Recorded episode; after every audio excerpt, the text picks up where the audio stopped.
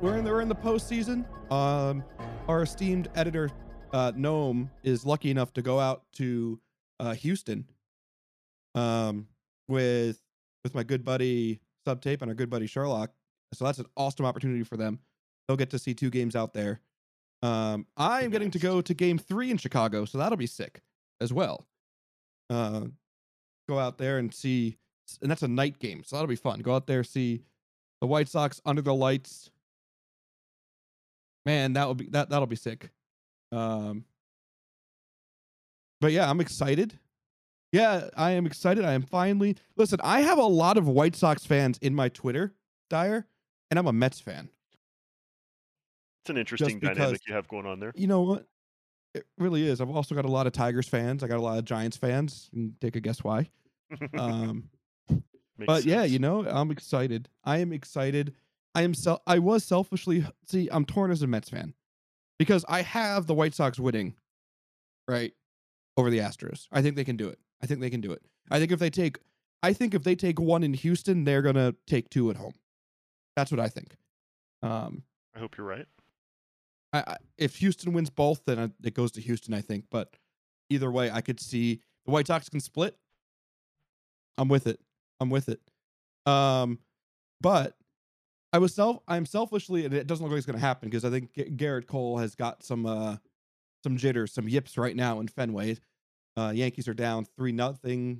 Red Sox have runners on first and second, bottom of the third, nobody out. Anywho, I was selfishly hoping for our Yankees to win and then to beat the Rays because that means that I could see the White Sox and our good buddies of the podcast, Carlos Rodon and Lucas Giolito, in New York City. That would have been kind of sick. So that was my selfish hope. But, you know, it's also not a bad day when the Yankees lose. Yeah, I can never... There's no situation that I can ever really justify rooting for the Yankees. My entire life, I've had nothing but disdain for that organization and everybody in it. The Death Star. Yeah, I'm not a fan at all in any circumstance. Let me tell you, though, like, it's interesting. That stadium, it's weird. So everyone always called it the evil umpire, and the Yankee Stadium was the Death Star, right? You know, and... The funny thing is, they've embraced the Star Wars heritage, but on the opposite side. So, like, when they have an 0-2 count on somebody, they play the alarm sound that the Death Star had, for when like the rebels were coming in to attack it. Okay. And it is the most annoying sound in the world because it goes off for about 10-15 seconds. Oh, Jesus Christ. But like they've totally embraced the like Star Wars thing, except they haven't embraced the villain side. They still think they're the light side, and they're wrong in every aspect. They're wrong. They're kind of like Anakin Skywalker, where you know he's the bad guy, but he's not really the bad guy yet. They haven't figured it out yet, but everybody on the outside does know that he's a piece of shit. Yep. So I mean, that's kind of where they're at right now. Oh, they're the only ones in the rooms that don't know they suck. Oh, for sure. But you know what? Good for them. Let them suck. It's okay. But yeah, the season's over. It'll be fun. I think next week Derek's gonna be with us. We'll be able to do a little bit of a breakdown on his season because, man, he had an interesting season. We might get him later in the show, although his family is visiting, and always family first. That's how we roll here. But Dyer, your team, end result. What'd you think? It was kind of interesting the way things went for Cleveland this year. It went from a record standpoint, kind of about what I thought it would, kind of a middling team that was in it for a minute, and then as the season wore on, they just kind of fell off the map. I was a little surprised at the way that happened because, you know, obviously pitching was the strong suit for this team coming into the season. And, you know, they had some guys get hurt and some issues with pitching staying healthy, and we're able to kind of pick things up with the bats a little bit. So that was an interesting thing to me, but you know, all in all, it kind of went about the way I thought it would. A lot of youth on this team. Hopefully they can get things together, get some key young guys to turn the corner a little bit and, and do something over the next few seasons, because again, they're getting to the point in some of these contracts where they're going to start losing key veterans or guys that have stepped up and kind of played a little bit ahead of their time. So, you know, a team like Cleveland, always a small window that you got to hit. It's kind of got to be the perfect storm for that to come together and for them to make a run. I'm hoping they can do that in the next year or two. I don't know. It's going to depend on a lot of things, though. All in all, pretty happy with what they did, considering expectations were pretty low. So, do you see them finishing second again next year, or do you think that they get overtaken by the up-and-coming Tigers? Man, that's another thing that's another tough question, because I think the Central, at least the top three teams, are going to be interesting stories for years to come. I thought the White Sox came around a little bit sooner than a lot of people thought they would. I think that may be partially a product to the rest of the division being down, but you still can't sneeze at what they did. I mean, they were far and away head and shoulders above anybody else in the division. You know, Cleveland was what they were. The Tigers surprised a lot of people and kind of made a run at the end of the year. So, you know, they're going to be an interesting story to follow. And even a team like the Twins, you know, maybe they're going to bounce back next year and the next couple of years and be competitive. The Royals kind of are what they are. I think they're going to be bottom feeders for a while. But the AL Central is going to be a team that's interesting to watch with everybody, sans Royals, coming up here in the next few years. Yeah, I mean, it'll be interesting. I want to talk to Derek, I think, next podcast about his thoughts on the Tigers and, of course, where he thinks they go from here. So that I think that'll be a lot of fun. I mean, the Tigers surprised a lot of people. Cleveland, you know, you still finished with over 80 wins. You were, what, 2 games under 500? Mm-hmm. And, of course, the White Sox ran away with it. But you know what? You can't win them all. Can't win them all. I don't really want to talk about my team, but let's do it. Man, the fall-off is real. The fall-off was real. Like, that team is a tale of two halves. And usually the Mets, their tail... Wow. Try again. Usually... Noam's going to have fun with that one. He likes to make clips of my poor English and then send them to me. Because sometimes my brain just like, you know. But, And he's super excited that Derek's coming back because Derek's the easiest one to edit. Anyway, the Mets are a tale of two halves, and usually the Mets are a second half team. And that's what always pisses off Mets fans, is that everyone thinks they're out of it in the first half of the season. The second half of the season comes around and they kind of edge their way back in it, and fans get excited. This year it was the other way around. Strong, strong, strong first half, and the second half just completely, the wheels fell off. The wheels completely fell off. Pitching injury issues, one of the disappointments of the season. We talked about that last podcast. Definitely top 3 disappointments of the season. But the pitching was there in spurts, and the injuries definitely didn't help. And I cannot, in good conscience, say I'm happy about this season.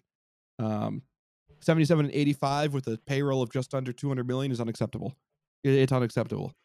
And I know I sound like a Yankee fan when, you know, and I don't mean they have to go win the World Series, but there's no reason that they could not have won 90 games this year and beat out the Braves and been in the postseason right now. Zero reason whatsoever, in my opinion.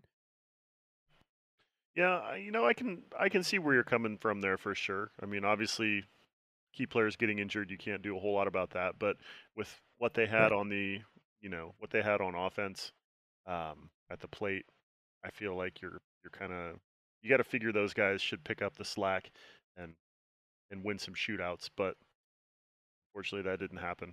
How do you feel about the coming years though? Because from what I see here, looks like the division's kind of weak in general. You know, I don't know. I think there's gonna be a lot of turnover this year. I mean, we're gonna have to see what happens with, you know, how team shape up and the new management, because Luis Rojas already been in effect, not fired, but not brought back again. It's going to depend on who that is. I think there's a really good chance that there's going to be a new president of baseball operations or GM brought in as well. You got some big free agents that you got to look after right now. Whether or not you bring back Javi or, you go after, you got to bring back Stroman, in my opinion. You can't let him walk. What do you do about Conforto? There's going to be a lot of holes opening up. And the team is poised with the right moves to really be a strong contender, but they need to be healthy. And, stuff like that happens sometimes, but it's not the worst thing in the world. But at the same time, little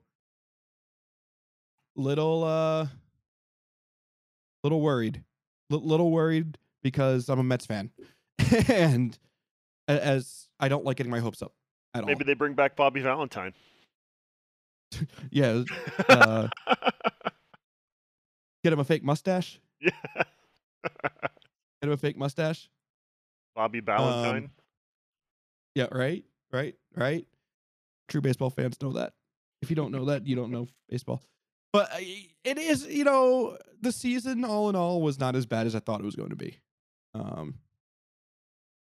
Especially the second half. Like, compared to the start, yes, it's really, really bad. But then with all the injuries and everything in the second half, for them to still be in the wild card race, like, this is a super optimistic look at it. Yeah, it could have been worse, but and it definitely could have been way worse. But at the same time, it shouldn't have gotten to that point to begin with. At all. I see where you're coming from. But that's just me. So.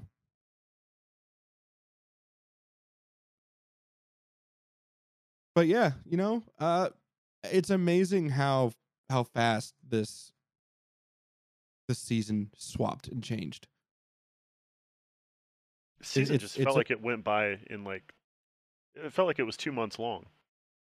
Something about it, I don't know what it was. Maybe it was things starting to open back up again, pretty early in the season, but still kind of losing a month and a half as far as actually being able to go to games and things like that. Yeah, I guess you could anyway, but I don't know. It felt kind of weird, just this whole season. Maybe it was because it was shortened last year, but I don't know. Something about this season made it just seem like it was very short. Did you get that feeling, or is that just me? No, I'm with you 100%. I think this season flew the fuck by. I did not expect it to go that fast. I think that it's kind of crazy, to be honest with you. Mm-hmm. Just how fast this season went, but same time,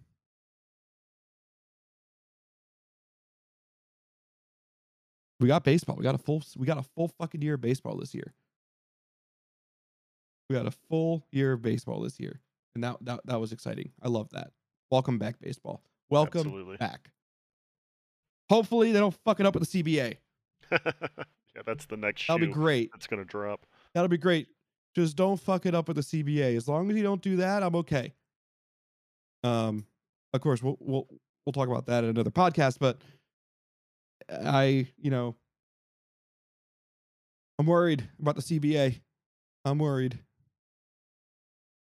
It doesn't look good. No. It does not. It does not. So, have you gotten a chance to watch any? Are you gonna get a chance to watch any postseason in that brand new home of yours, or you got that busy schedule going, or do you not care as much because your team's not in it? I haven't got a chance yet, and the reason being for that is I can't find the power cords for any of my TVs. That's always how it goes. Yeah, it's not very cool. I opened up all the boxes that we had the TVs packed in, and the TVs are there. There's no power cords, and I've even found multiple boxes that have cords in them, and somehow the power cords are like the only cords that I can't find of anything. We managed to bring the junk drawer cords that we don't even know what the fuck they go to. We brought all of those, but we didn't bring the ones that we need. The three most important cords, arguably, that we needed to transport are lost. They're missing. Are lost. We're gone. Running out of boxes to open. We haven't actually taken everything out of said boxes, but we've at least opened a great many of them and kind of fished through them to see, and we can't find them. So it's going to be interesting. I'm going to be unpacking here a lot over the next, hopefully, week or two is all it should take. And I'm hoping that I find them. But at this point, my hope is dwindling. I don't know where they could be or where they could have been left, because there was nothing left in that house when we left it. So are you saying power things? Are you saying power cords are the moving equivalent of socks and dryers? Absolutely, 100%.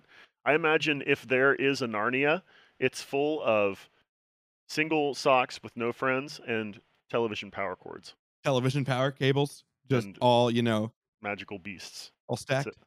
You know, not, you know what? You might be right. It's like there's magical elves in Narnia wearing mismatched socks, and the bridles that they use for the unicorns they ride are television power cords. Hmm. Hmm. I think you're right. I think you're right. That's just how everything gets tied in. Everything gets tied in using the power cables. Right.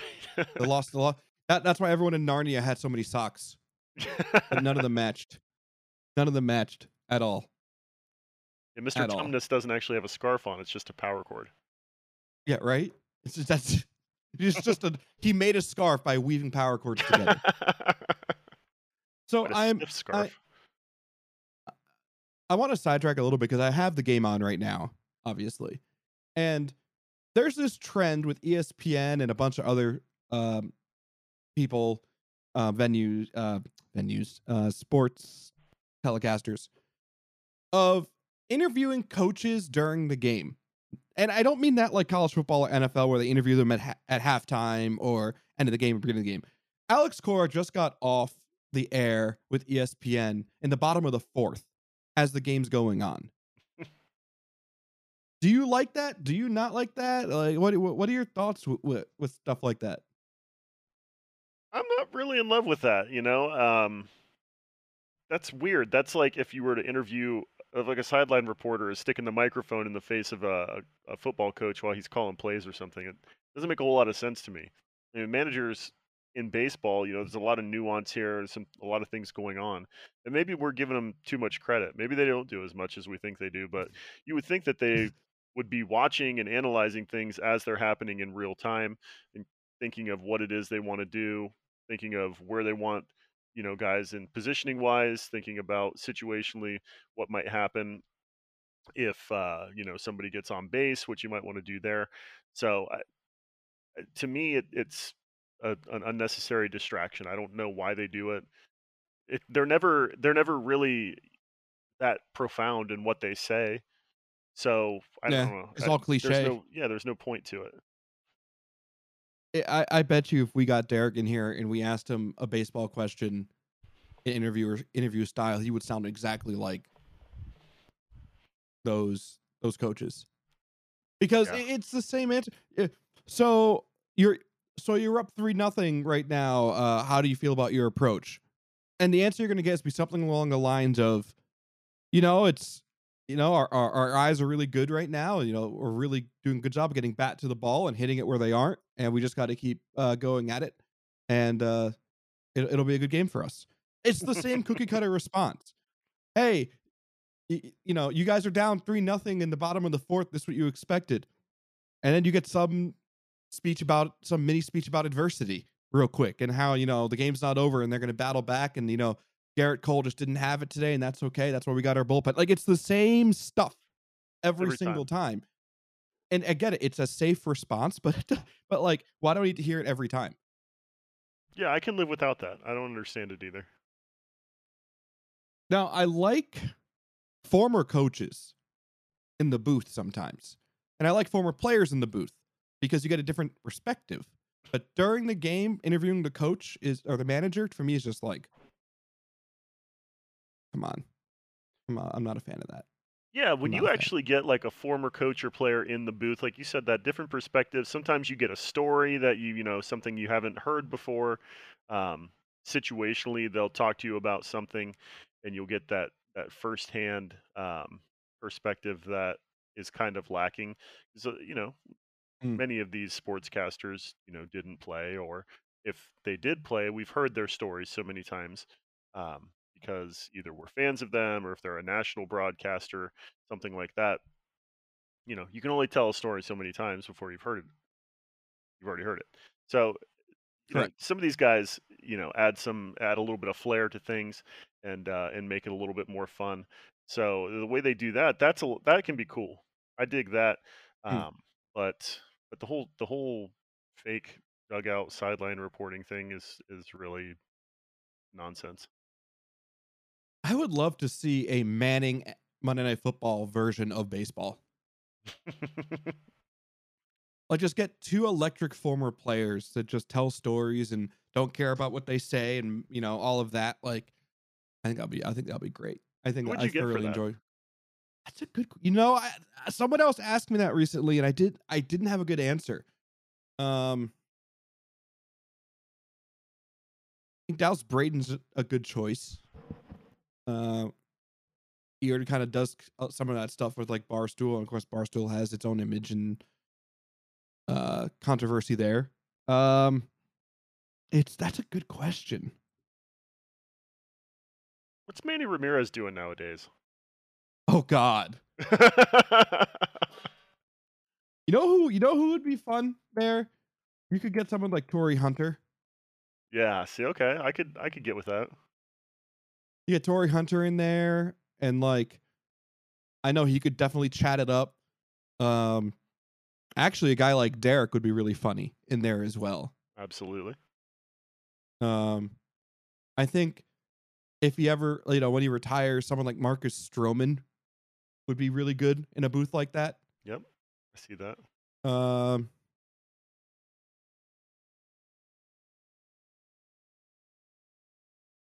I mean, obviously now it's a little different, but Rizzo and Bryant would be a good one.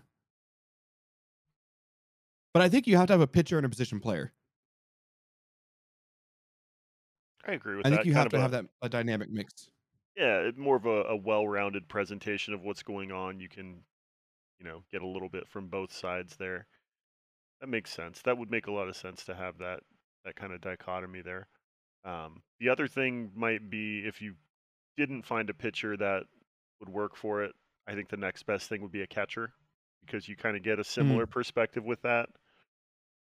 If you're not the guy that's actually in that role, at least get the guy that would understand it more than anybody else on the field aside from a pitcher. Get, like, Buster Posey. Yeah. Yeah, I think that'll be cool. I think that'll be cool. I think for select games that'll be really fun. Have that in, like, addition to the ESPN broadcast. Let me go to ESPN2 or watch that on, like, or maybe even let me watch on ESPN Plus so they can curse and stuff.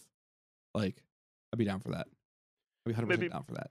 Make it more of an informal kind of thing, similar to the Manning deal, where, you know, they're doing kind of a pseudo play-by-play, but they can kind of come off track a little bit, you know, go off the rails and go off on their own tangents there, you know, mess with people or talking about something totally unrelated, as long as they can kind of circle it back to the game when things start to happen. I think that would be fun, especially for, you know, maybe casual fans who might start to lose interest during a game. You know, that might be something to keep eyeballs of the casual fan on the screen. You know what else would be, my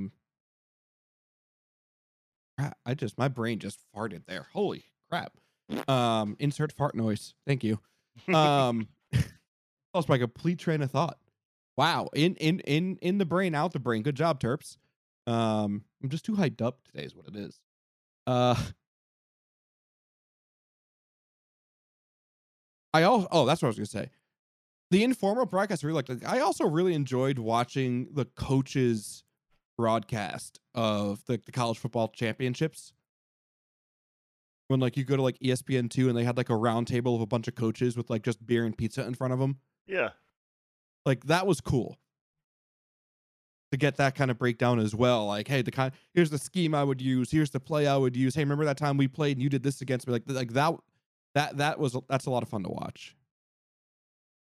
You know, they all provide an interesting dynamic, and it really just depends on who's consuming the product and what it is kind of you want and what makes you tick. You know, getting that coach's perspective would be, you know, good for somebody that might study the game a little bit more, but doesn't really have a dog in the fight. You know, somebody who enjoys the X's and the O's, but they're not a fan of the two teams that are playing. Kind of keeps you going, keeps you watching, and keeps you thinking about the game. I think that that makes a lot of sense. I think baseball, it works almost better than Monday Night Football too, because you can watch baseball with the sound off and kind of know what's going on. Football is a little more difficult to do that with. Right. Like there's a lot that the announcers would tell you that if you look away for a second, then there's a flag and you have no idea. Wait, what happened? Why are we going back 15 yards? What? Oh, I thought you saw that actually last time or last Monday Night Football, and Pat McAfee was on with them. There was a turnover on downs that he thought was a fumble because he looked away and then looked back and he got blown up for it on Twitter. It's just that kind of dynamic with football, so fluid that you sometimes need that static play-by-play going. Yeah, that makes sense too, and you can pick up on a lot of things just by watching, and as you see the game and learn how things go. I mean, you can look at where a flag is thrown on the field and know that it's going to be one of two penalties in most cases, something like that. You know, a lot of people don't have that, don't understand the game to that point. So I think it would be cool for a good way for a lot of people to learn a lot of what this means. For sure. You know, a different way to do it. Well, it'd also be interesting just to hear like a catcher's or pitcher's perspective of like pitch progression, or take, for example, last year when Snell was pulled early, to hear the reactions from former players live there.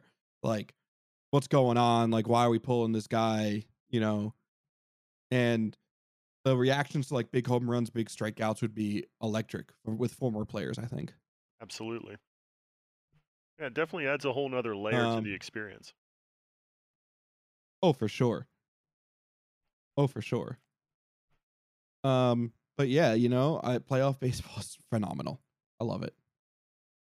We're gonna have to, we're gonna have to get Noam on and ask him about Houston afterwards. I think that's definitely worth it. See if we can get him. Get a Cubs. No, sorry. No, go ahead. Guys, we're off track today. What's going on? It's rough. I got that vax brain, man. Yeah, no, you got the fuzz brain right now. Right. I've got so much going on in my head that it's just like, you know, I'm stumbling. Not good. It's all right. We'll get through it. We'll get there. We'll get to the finish line. We'll get through it. Oh yeah. No one will be cussing the whole time. But I mean, he's already doing that. But yeah, I mean, to get a Cubs fan's perspective on a White Sox Astros game. Yeah, how does Noam feel about the White Sox? He's a diehard Cubs fan. Okay. So but he's also a baseball fan. I don't know who he's rooting for here. I'm going to guess he's probably going to end up rooting for the Astros, just because the tickets came by way of Sherlock, another good friend of mine who works for the Astros. And I just think that Noam would be more comfortable. I could be wrong. Noam, you know, cut your voice in here and tell us in the edit which one who you're rooting for. But if I had to guess, it's the Astros. Because even with the cheating thing, I don't know if he can bring himself to root for the White Sox. Well, that's kind of the natural order of things, too. Like, if you're going to a game and you don't have a team that you're going to a game that's not your team, you kind of gravitate towards rooting for the home team. I mean, it makes the most sense to do that. Why would you go and just be a contrarian for no reason? Unless that's just your nature. Well, it's either the home team, or if you're there for a reason, you were, you know, if, like, for example, like, I'm going to root for the White Sox when I go to the White Sox Houston Game 3 because I am friends you know, friends of the podcast and friends with Carlos Rodon and Lucas Giolito, so I want them to win. Right. When that like case, when Derek absolutely. Played in exactly like when Derek played in Yankee Stadium, I was rooting for the Tigers because of Derek. Like, but there's also a nice release about going to an extremely important game and not having any dog in the fight, because then you could just take in an absolutely epic game of baseball. Right. Just enjoy every piece of the game and not yes. have to stress about the things that aren't going your team's way. There's a lot to be said for that. Exactly. Exactly. Like going to any game that's a big game and you don't have a dog in the fight for any team is like exactly what you said. You can fully engross yourself in that game and you get the full fan experience of being there without any of the stresses of being there. Like you get the natural stress of just, oh my God, bases are loaded, nobody's out, that you get from just watching a baseball game anyway. But there's not the stress if you sit in there going, come on, fuck, kind of thing. Right. Or, you know, the only way where you enjoy that situation is if it comes out in your favor. Like it's totally different. Like it's horrible if it doesn't work out in your way, but you're totally elated if it does. It completely takes that out of the equation. The most awkward thing, though, I've ever had, and I don't know, because I'm sure you've experienced this as well, with Derek, is when you go to a game where it's your team versus your friend's team. and it's even when your friend's not playing, it's easy to root for your own team. The first game that I had the fortune of going to where Derek was pitching was the Giants versus the Mets at Citi Field. And my friend who I brought with me, one of my good friends, is also a diehard Mets fan like myself. And Derek had jokingly texted us before. He goes, I don't want to see 1 ounce of Mets colors on you. Okay. So we went incognito. And of course, Derek sat us in the friends and family section where you always sit. And so I was surrounded by a bunch of Giants fans. And my friend has a small, like, you know, like the old Little League hats where like they have the team logos, but they're like super small. Yeah. He had a Mets Little League hat on backwards. Just like, it's just a Met. Don't look at it. It's fine. And Derek came into the game and gave up a home run to Adeni Hechevarria, of all people. Fucking dead. And then proceed to sit down the order after that 1, 2, 3. And my friend was like, when the home run went out, he goes, "Do I clap? Like, do I boo? Do I like, you know, sit there? Do I just raise an eyebrow and softly just like, hey, like, what do I do in that situation? Just chug your beer, right?" You just do the silent woo in your head and you move on. Small fist pump. It's like when you go to visit a friend at like at college and you go to the student section with them and you really don't give two shits about their team or you want their team to lose and something happens and you're like, I'm in the student section and I really don't want you to get this third down, but I'm in the student section. Well, in a situation like that too, you're with a bunch of, I mean, that's totally like, that's that situation on steroids, right? Because if you're the only person in the student section not going absolutely fucking nuts, you stick out like a sore thumb and somebody will call you out. Oh yeah. It. 100%. Funny story about that, getting sidetracked again. My cousin was, a member of the Rutgers drum line, and the interesting thing about that is she was in school when Rutgers was good, like real good. Okay. Like Ray Rice era, top 10, like they were good, right? Right. And she invited my dad and I to a game that she was performing in with the drum line and got us free tickets. Well, the free tickets were in the student section. And we're standing there, I should say. One does not sit in the student section. If you sit in the student section, you're at the wrong student section. And probably about the first quarter in, all you start hearing is, show your tits, show your tits, show your tits, show your tits. And me being, I don't remember how old he was, looked around like, tits? Where? And my dad was standing there just stoic, just stone faced, just like, mm-mm, mm-mm. And it just got louder and louder and louder. And right in front of us, girl just topped right off. Yes. I was like, okay. If that doesn't get you cheering, I don't know what does, Terps. Right. But it was awkward because like my dad was there too. And I was like, but that just reminded me of the, just that like, yeah, it'll be fine. It's the student. Don't worry about it. You'll have good seat. Show your tits. Show your tits. Like, oh. You had that look on your face like Charlie Murphy when he gets flashed in the, what was that? The Rick James episode of Chappelle's Show. Yeah. Yes. Huge grin. Or the seat in Waterboy when he's playing. Not like foosball. Oh God. Good times. Man, student sections are lit. They're good. I got a little bit of shit from Derek for driving through New Brunswick and not calling out Ohio State sucks. I think you supported my endeavor there. Of not calling out Ohio State sucks. You should have done it. I thought about it. I did, but I had to get to work. You know, I was already running late.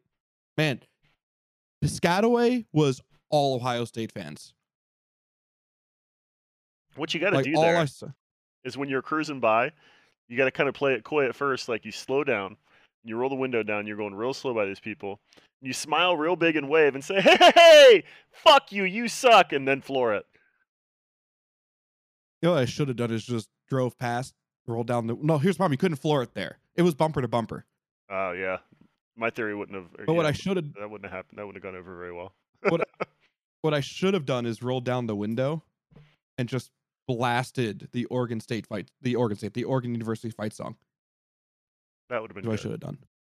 That would just loud and proud Ducks fan for about 30 seconds. You know? And just don't even acknowledge it. Dressed up. Just eyes forward, yeah. Both hands on the wheel. Exactly. Just keep right after that you'll just hear, you know, the classic Michigan come on right after that. Staring straight forward. You know, finish it off with some Alabama fight songs. The fight song, you know what I'm saying? Like you don't even realize it's coming from your radio. Yeah, you look around. Oh, is that me? Man, fuck. My bad. I was playing that. That's weird. I've heard these songs before. This is a jam. What's going on? See, you can do that in Rutgers. Imagine doing that in like Happy Valley. Oof. Better be driving a car you don't care about. See, here's the thing. Michigan and Ohio State fans are rough. But they're Midwest rough. It's not rough. Rutgers doesn't have enough fans to be rough. Penn State is just east enough that they're full of a bunch of New Jersey, New York kids with the New Jersey, New York attitude. Add on to that the Penn State attitude on top of that. Like, does anybody really think Nebraska fans are going to give you a hard time? Because Nebraska is in the middle of what I call the nice part of the country, where everyone's overly friendly to you. Like same thing with like Ohio State, same thing with like Michigan and all of them. Kind of depends on where you are, because if you're cruising through campus, that's kind of no man's land, you know. Or frat. I mean, it'll be really bad. Go down frat row. Right. Then you might get some shit.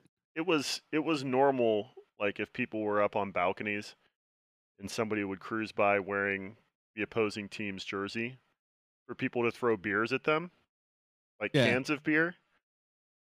And inevitably there would always be somebody that threw one that wasn't open, which wasn't cool. That's where you drew the line. If If you're going to throw a beer, it has to be less than half full, because then it hits him. Correct. It's probably not going to do any damage, but then it's going to blow up all over him. You know, they're going to get a beer shower, but you're not actually going to hurt them. Exactly. There were some people that would do that, and we would all be like, oh. I mean, that's see, I went to Maryland. I went to Maryland. We threw batteries. We were dicks. Goddamn batteries. Maryland's dicks. You can find there's horror stories about specifically Maryland basketball fans. Like we were dicks. We are dicks. What size batteries? We're just depressed.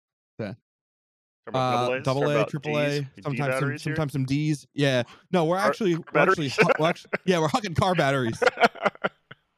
We're hucking car batteries. You know. We're pulling out the big 12 volt and just chucking it as hard as we can. You know, that's how we roll here. That's how we roll. But yeah, you know, it is college sports. You get that too. Like Fenway playing the Yankees, not the most friendly confines. And I always found it funny when you'd hear Yankee fans complain about how they're treated at Fenway, and you'd hear Fenway fans complain about how they get treated at Yankee Stadium. And I'm like, pot meet kettle, right? Y'all are assholes. Like, you know what's gonna happen. Yeah, like, you know what's gonna happen, especially in like a playoff game. Like, what do you expect? Like, yeah, I'm sure gonna meet some nice people, but let me tell you, there's gonna be some drunk rowdies at Fenway, and there are gonna be some drunk rowdies in Yankee Stadium. Absolutely. You might not get the same thing in like Milwaukee. So Milwaukee. Just walk it out. One more baseball thing I want to talk about before we can move on to Mr. Urban Meyer. I'm sure you have some takes on that. So they released, obviously, the ALDS and MLB start times for ALDS and the NLDS. And all I'm going to say is, first of all, I feel bad for anyone traveling into Houston on Thursday. For example, Noam and company are flying into Houston on Thursday. They're not leaving tomorrow. They're leaving on Thursday. Here's the problem. These game times that they're deciding for these people, for these games in some of these markets, is ridiculous. It's absolutely ridiculous. Let me get the actual time. It's 4:07 Eastern is game one of the ALDS, Houston and Chicago. Which local time puts you at? Yeah. Yeah. Well, yeah. Is I think Houston's far enough east that there's Houston 1 hour time zone. I think it's just one. It's still Central Time Zone. Okay. Yeah. So you're talking about a 3:07 start time. 3:07 start time on a Thursday. You know damn well that there's a lot of people flying in on Thursday, so they don't have to take Wednesday off too. If your flight is not on the ground by noon, you're getting there late. 100% you're getting there late. I hope you didn't, because you're not going to be able to get there and check, you know, if you check the bag. Forget it. Where are you going to leave that at the stadium? You got to go to the hotel first. Even the backpack, you got to leave at the hotel now for most of these parks. Like, you got to get off the plane. You have to go with your bag. And I know these guys check bags, not just check bags. They're just going to backpack it. You got to go. You got to leave the airport and deal with Houston traffic. Go to the hotel, drop your stuff off, then get from the hotel to the game. And of course, I mean, Noam's going to be like, don't worry, Dave, we got this all figured out. God, stop worrying. But it's not just about them. It's this time slot. Because, again, a lot of people are going to fly in for this because Texas is a fly state. It's not a drive state. And guys, people flying in, White Sox fans flying in. Because did you see the prices of the tickets in Houston? They're like $37. It's ridiculously cheap. Why? Why are they so cheap? Because I guess because they just expect it. They've been there before. Like, if I go right now, let's go to StubHub right now. Not sponsored, willing to be. Houston Astros. Let's take a look. Yeah, so right now, I can get tickets for $52, $57, $59 in the 400 section. If I want to sit in section 113, guess how much I have to pay? Based on that price, I'm going to say, yeah. I don't know, 125. 170. Okay. That's reasonable. That's very reasonable for a playoff game. Club tickets, $200. Sold. Which is extremely reasonable in general. Dugout box, so directly behind home plate, $175 for a ticket. Outfield seat, $72. If you want to sit in the terrace, like 300 levels right above the suites, $70. Why wouldn't you do that? There's a lot of tickets available too.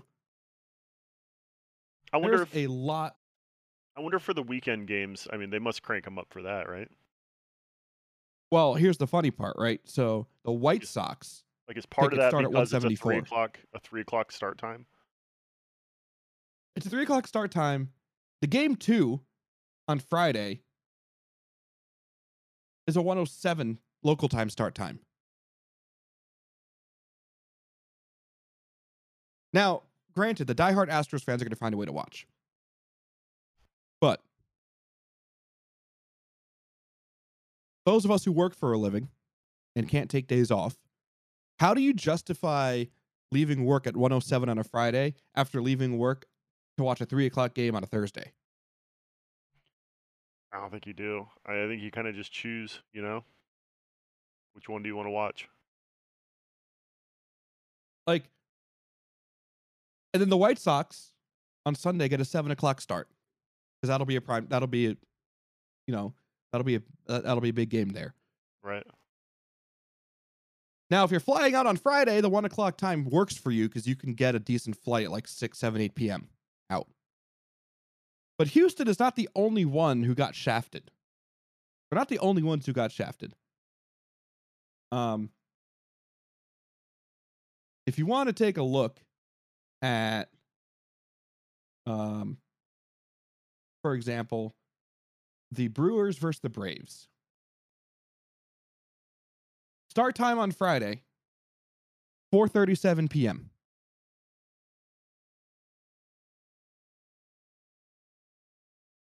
Friday game at 4:30 at 4:37. Well, of course we can't have Boston and or New York not playing at prime time. Correct. In this case, for the NLDS, it's the Giants versus the Cardinals. Dodgers have to, but here's the crazy part, right?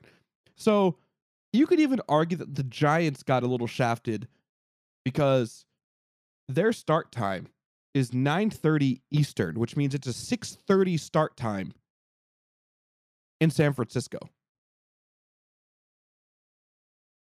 Now, granted, you can't make that game later for viewing, but it would be hard to start that game at 10 o'clock. It's hard to start the game at 9:37. Forget 10 o'clock. But I understand on weekends, Sunday, Saturday, having a 4 o'clock, 5 o'clock start time. I get that. That makes sense. But why are we complaining about growing the game? But then you have a big series between two really hot teams, the Astros and the White Sox, with really good bats, starting at 3 o'clock on Thursday and 1 o'clock on Friday.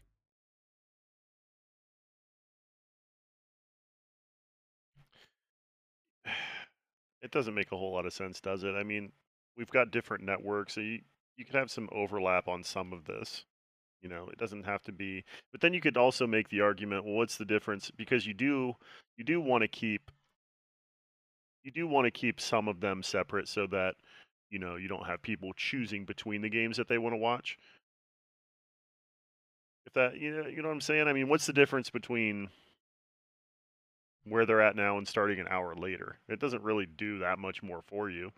I mean, from a standpoint of people going to the game, maybe, but I think they're going to get people go to the games anyway. I don't think that's the issue. It's the TV audience that really kind of gets fucked on this. In that same breath, you know, what do you? I don't know. You starting the one game at 6 instead of 7, the other game at 8:30 instead of 9:30. It's still shitty. You know, that game is still ending close to midnight. Now it's ending after midnight, but you know, 11:30, 12:30. I don't know. I don't see what the difference is there personally. It sucks either way. It's not ideal, but if you do it any other way, you're cannibalizing half your audience. Correct.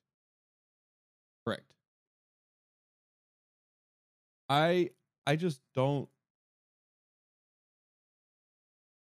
Here's the thing, though. Are you cannibalizing half your audience, though?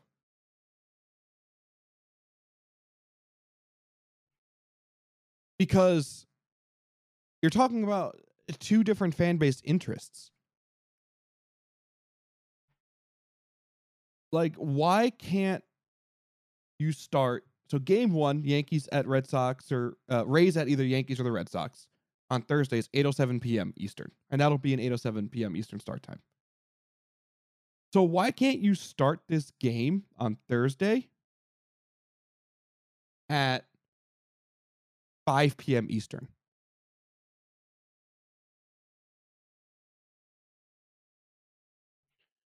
Because it's a playoff game. These playoff games could easily go 4 hours anyway, with all the fanfare and everything. That's true. And a national TV broadcast, which is going to add a ton of ads. Why couldn't you start that game at 3:07? I mean, not 3:07, sorry, 5:07 Eastern, 4:07 Central. Give everyone an extra hour. Because how do you tailgate that? Because a lot of people like to go to bars before playoff games. A lot of people like to go tailgating before these games. How do you do that? How many people are still in the Dage or Darty time period of their lives, depending on what you call it? Yeah, I mean that. I don't know. It's a rock and a hard place to me. I feel like you're kind of damned if you do, damned if you don't. I think the 4:07 to 3:07 Eastern time start on Thursday, I understand that a little bit more. The 1:07 local time start on Friday is ridiculous. That is actually ridiculous. Yeah, it's because you've got all 4 games rolling that day. Somebody's going to get the shaft. The way that they have it, and with the word I'm looking for, not the theory, but the the mindset that they have in scheduling these games. Because you can see what they're doing. They're trying not to overlap as much as possible for the TV audience. And that's really the only thing they're thinking about. Oh, yeah, for sure. That's it. But think of, like, from the fans' point of view, like, man, I don't want to go to a Friday game at 1:07. Not a playoff game. Hell, I didn't like going to college football games at noon. Let alone, and that's just a college football game. I'm talking about a playoff game here. Because I know damn well, to use my friend's example again, you know damn well that the three amigos are gonna go to the game and go hit the bars afterwards. But now, because I know Ernie, he's gonna want to get up early to go to the game, to be early at the game the next day. You can't even recover. You're just gonna go hungover, which is fine. I'm all for that. Hair of the dog. But why? Oh yeah, you know how you cure a hangover at a playoff game? You get more beer. That's right. But 1:07. on a Friday is just forget about the fan base. You're not getting any kids watching the game. I don't know. From a standpoint of going to the game, I feel like that's kind of nice. You know, you get that early afternoon game. The weather is nice. Yeah, probably cool. You get that day drinking in, which is also nice from time to time. It doesn't happen often, so it's more of a novelty. And then you can, you know, you can go out to the bars afterwards, and you still get to take in three more games if you really want to, and you can last that long. You know, you sit at the bar, you post up, and you're there for another 10 hours if you really want to do that. You know, once in a while. Spend all the money. Yeah, spend all the money. Once in a while, that's kind of fun. It's great for the city. It's, yeah, absolutely. Well, that's, you know, that's the kind of thing, you know, most people that are there are going to be taking time off for that anyway. You know, you're not going to be going to work the next day. Obviously, most people don't work on Saturdays. Some people do. But even then, I mean, it's kind of the best of both worlds because you can go to the game, you can kind of tie one on there. And then when the game's over with, it's 5 o'clock. So you can go home, sleep it off. You get up the next day if you do have to work and you're okay. Make dinner reservations, people. Don't try to get in anywhere after the game. Yeah, don't do that. Ain't gonna happen. If you want to go out to eat, make some reservations. But yeah, like,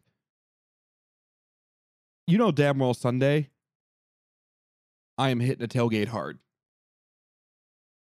A 7 o'clock start time on Sunday in Chicago. That is perfect. That is perfect. Yeah, no. No, it's funny because Sundays are usually early. Yeah, Sundays are usually the matinee games, though.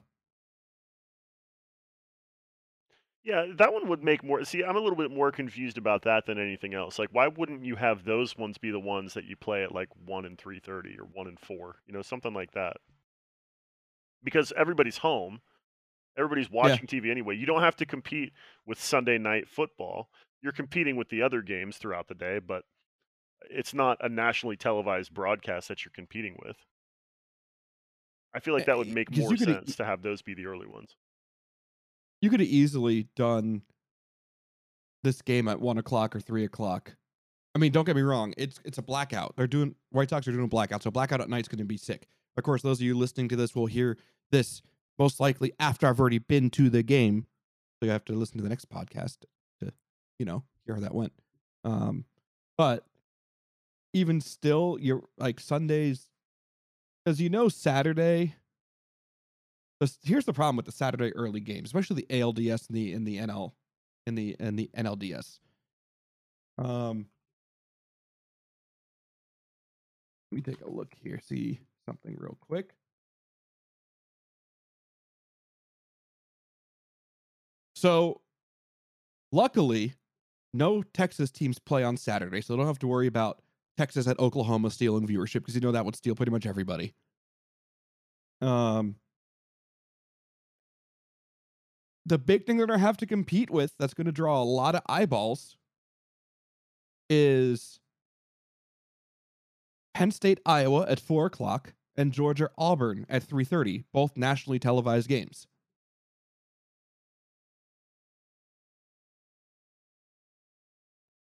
Yeah, and the other thing that's kind of tough, too, is all these baseball games are on cable. Yep. Leading up to really the championship series. All the division series games are on TBS, Fox Sports, or I think there's one or two on MLB Network. So yes, that's going to bring your viewership down just by virtue of that, you know. You say, who doesn't have cable? Lots of people don't anymore. You know, people that live in rural areas or something like that may. And then a lot of people are cutting that cord and going to these streaming services that may not have these channels.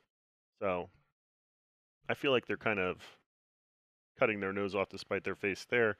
Again, you know, who's to say maybe they tried to get some of those on nationally televised networks. And, you know, football is going to take a lot of precedent on that, especially with your Notre Dames and people that have to be on certain networks. But I don't know. I feel like the whole cable thing kind of hurts you a little bit too. Well, the big thing too, I mean, Yeah, because they're on TBS all the way through to the World Series, mm-hmm. Which is terrible in my opinion. But what's going to really hurt them is Penn State, Iowa is on Fox. And that's middle of the day. And then Auburn, Georgia is on CBS at 3:30. So 2 nationally broadcast games for free. You can get an antenna and pick up both those channels at 3:30. Saturday's your day that those teams could suffer a little bit. Yeah, you know, there's going to be a lot of eyes on those games. I mean, if it comes down to it, and I don't have cable, and I'm a casual baseball fan, I'm not going to go out. I'm not going to go out of my way to go somewhere to watch this game. You know, if it was on somewhere, maybe you're flipping and you see it and you leave it on and you take in a few innings or something like that. But you know, the people that they are really trying to target here are the people that have no chance of tuning into these games. Oh, 100%. 100%. I think the timing is just, I feel bad for my friends going because I'm not privy to their plans and I don't really care, but that 4 o'clock, that 3 o'clock local time start is rough. Yeah. That's rough. It can for be. People flying in on Thursday. Yeah. That's the one that hurts. Rough time. That's the one that hurts the most. Friday, people are going to be there. You're not going to fly in on Friday for the game. If you're going to the Friday game, you're flying in on Thursday night and saying, I'm not going to the Thursday game, but I'm going to spend the day, spend the night, and then go to the game on Friday. The Thursday game, I'll bet you a lot of people are flying in for. And like I said, I think conservatively, if your flight is not in before noon local time, you're going to have a rough time getting anywhere. And then you got to worry about delays too. Sit on the tarmac for a half an hour trying to take off in your originating city, and now you're looking at your watch starting to stress already. You're not even in the air yet, and you're already worried about not getting where you're going on time.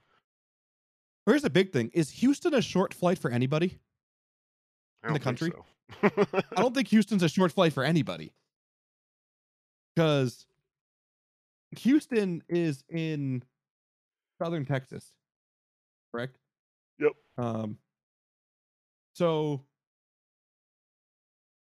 I don't think that's an easy flight for anybody. Like, let me see. I just want to do some.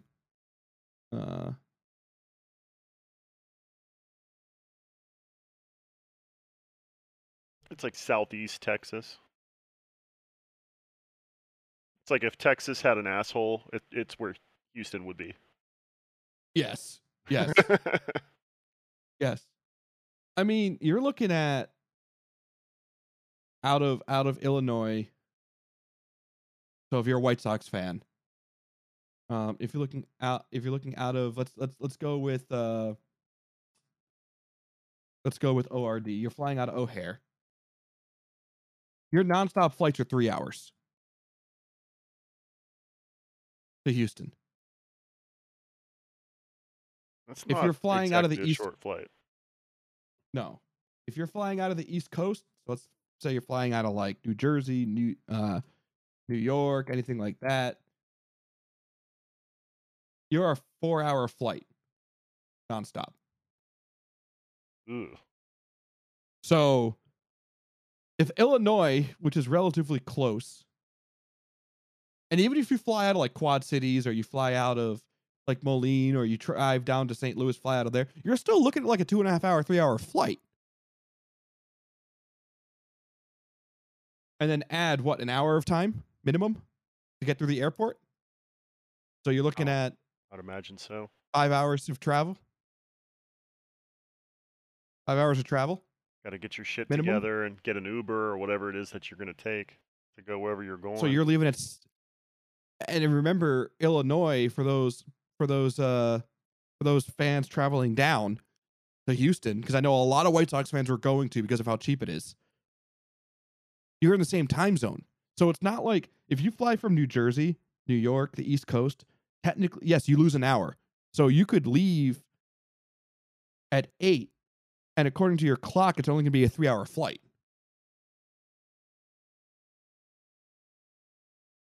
Mm. But if you're flying from Illinois and it's a 3-and-a-half hour flight, it's or 4-hour flight, it's a 3-4-hour flight regardless. Because if you leave at 8, you're not getting in until 12 for an 8 a.m. flight. That's what's killer about this. That's what's killer about that time. Yeah, that makes it tough. If they can't even flip-flop them. Here's the other thing too. Are there a lot of direct flights going to Houston? Yeah. Yeah. Is there? Yeah. I just looked real quick and found a bunch. I was going to say, how many people are going to have to go through like Atlanta or something from the East Coast? Well, yeah. Well, I mean, from the East Coast though, you can fly. I mean, how many White Sox fans or baseball fans are flying out of the East Coast though to go to the Houston game?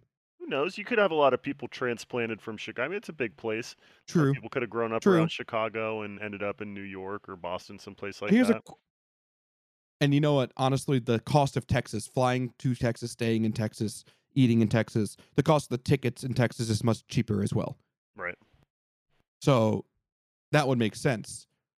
But that's still just, that's just rough in every way. So hopefully, like I said, we'll get Noam on afterwards and let him hear his experiences about it, and then Noam and I can compare experiences between Chicago versus Houston, and hopefully get some of Derek's experiences, because Derek's had quite a run in the playoffs, so he's been there as a player. It'll be interesting to get all of those perspectives and, you know, the fans' point of view, and then obviously his experiences as a player to kind of add a little bit to that. It'll be interesting to see. Get a little bit of craziness from both sides. Agreed. Absolutely agreed. Moving on from baseball.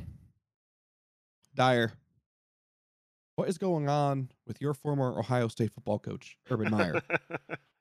Oh, man, I had so much fun on Twitter the other night. My God. You know, the interesting thing about Urban Meyer's transgression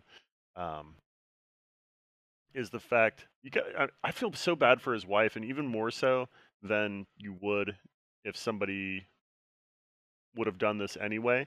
But for anybody who doesn't know, if you've been living under a rock, after the Thursday night game in Cincinnati, obviously he coached for the Jacksonville Jaguars against Cincinnati on the road. Urban did not travel back home with the team. He cruised on up to Columbus, apparently to see the grandkids something like that. Yeah. Well, no. Apparently somebody else had some other plans, because he ended up getting grinded on by some lady at the bar, which ended up all over Twitter. Apparently there's photos and video of a little bit of finger pistoling in areas that there shouldn't be. It's a little hanky-panky going on there. A little hanky-panky going on, yeah. A little stinky-pinky. But he's already had a rough go about in Jacksonville as it is. I found this interesting, but in the time that he's been hired there, the team's director of sports performance had to step down for racist comments he made previously. He signed Tim Tebow. He drafted a running back in the first round, despite already having good depth there. He admitted that he wanted to take somebody else over somebody else. They apparently were telling reporters they were cutting people because of vaccine status. They had a full-blown competition between Gardner Minshew and Trevor Lawrence, and then Gardner ended up getting traded off. They traded away last year's number 9 overall pick. They start 0-4.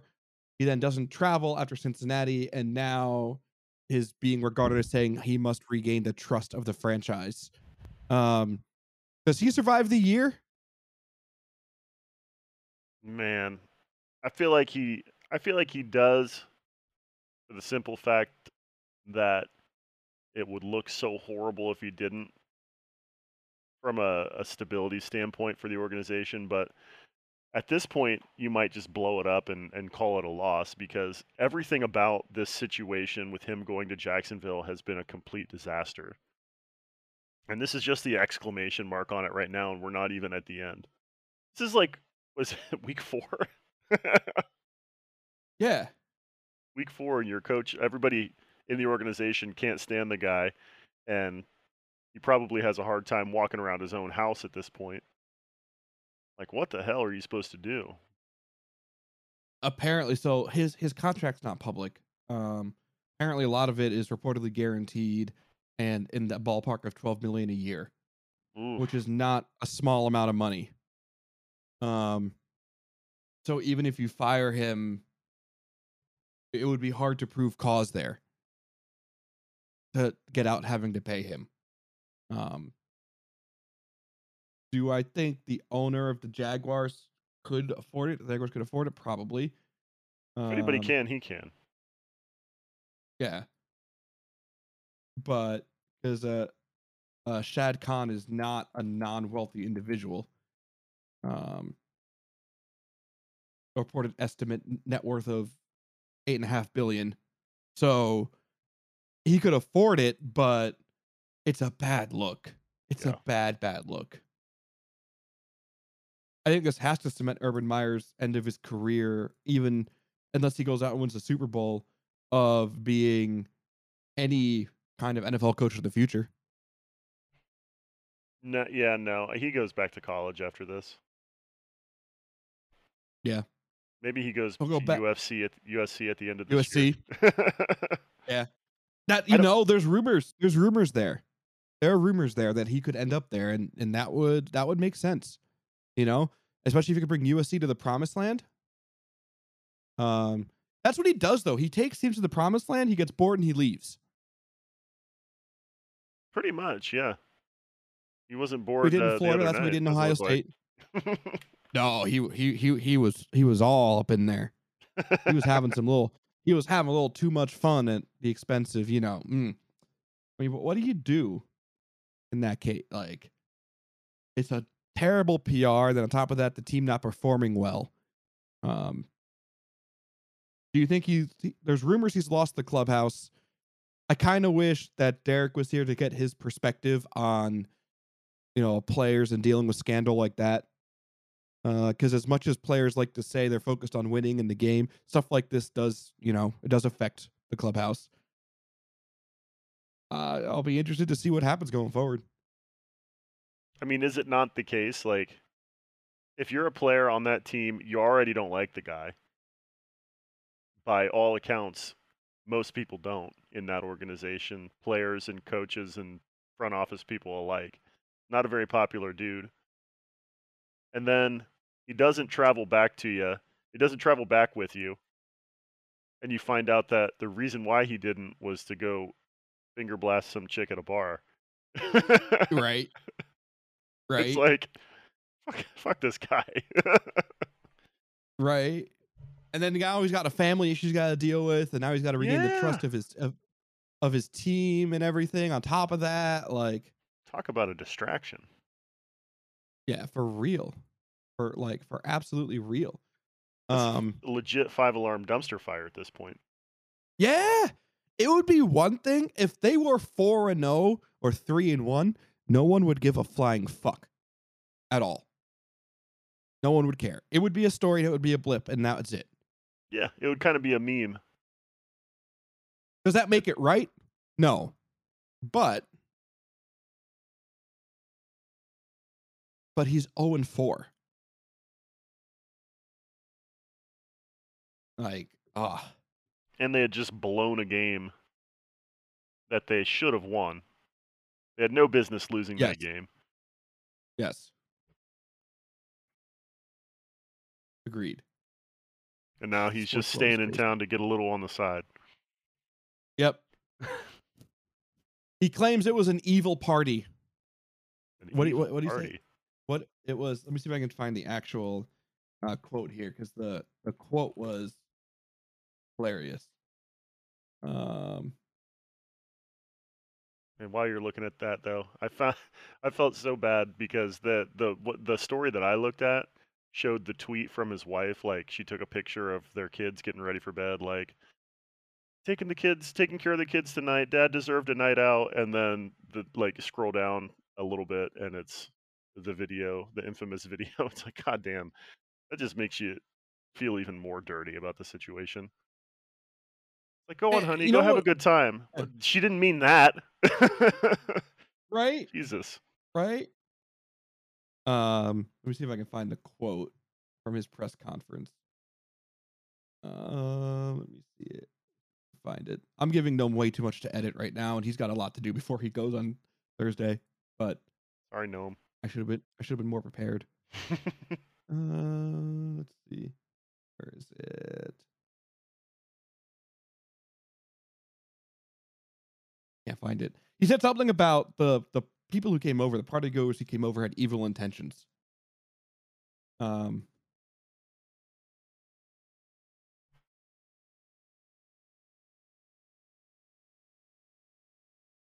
Let me see.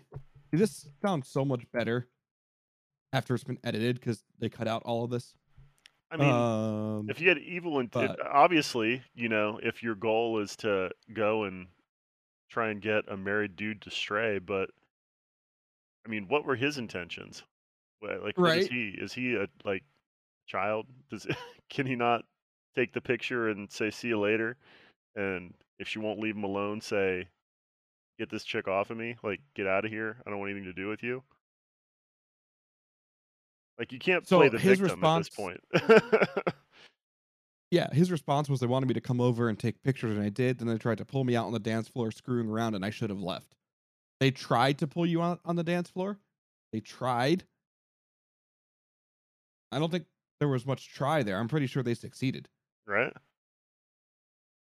I'm pretty sure they succeeded to get you all... And Urban Myers doesn't have the cleanest track record either. Not really. He's kind of known for things happening and getting swept under the rug. Right? You can't do that in the NFL, Urban. No. You don't. Well, you're not the guy. You can if you're 4-0. Right. You can if you're 4-0. You can't if you're not. So. I don't get it. I don't get it. I mean, I get it, but I don't get it. Kind of just looks like a guy who acts the way that he does. All the reports, as much of an asshole as it sounds like he is about not wanting to lose and things like that. He looked like a guy who just didn't give a fuck. Yeah, he just looked like he was done. Yeah. He just looked like he was done. Like, is all of that just posturing, and he's really just kind of collecting a paycheck? I guess. Maybe. But still, like, you can't be doing that. No. Like, you cannot be doing... You have to be more cognizant of that. You can't just... You can't just go off and do stuff like that and expect to be, off scot-free.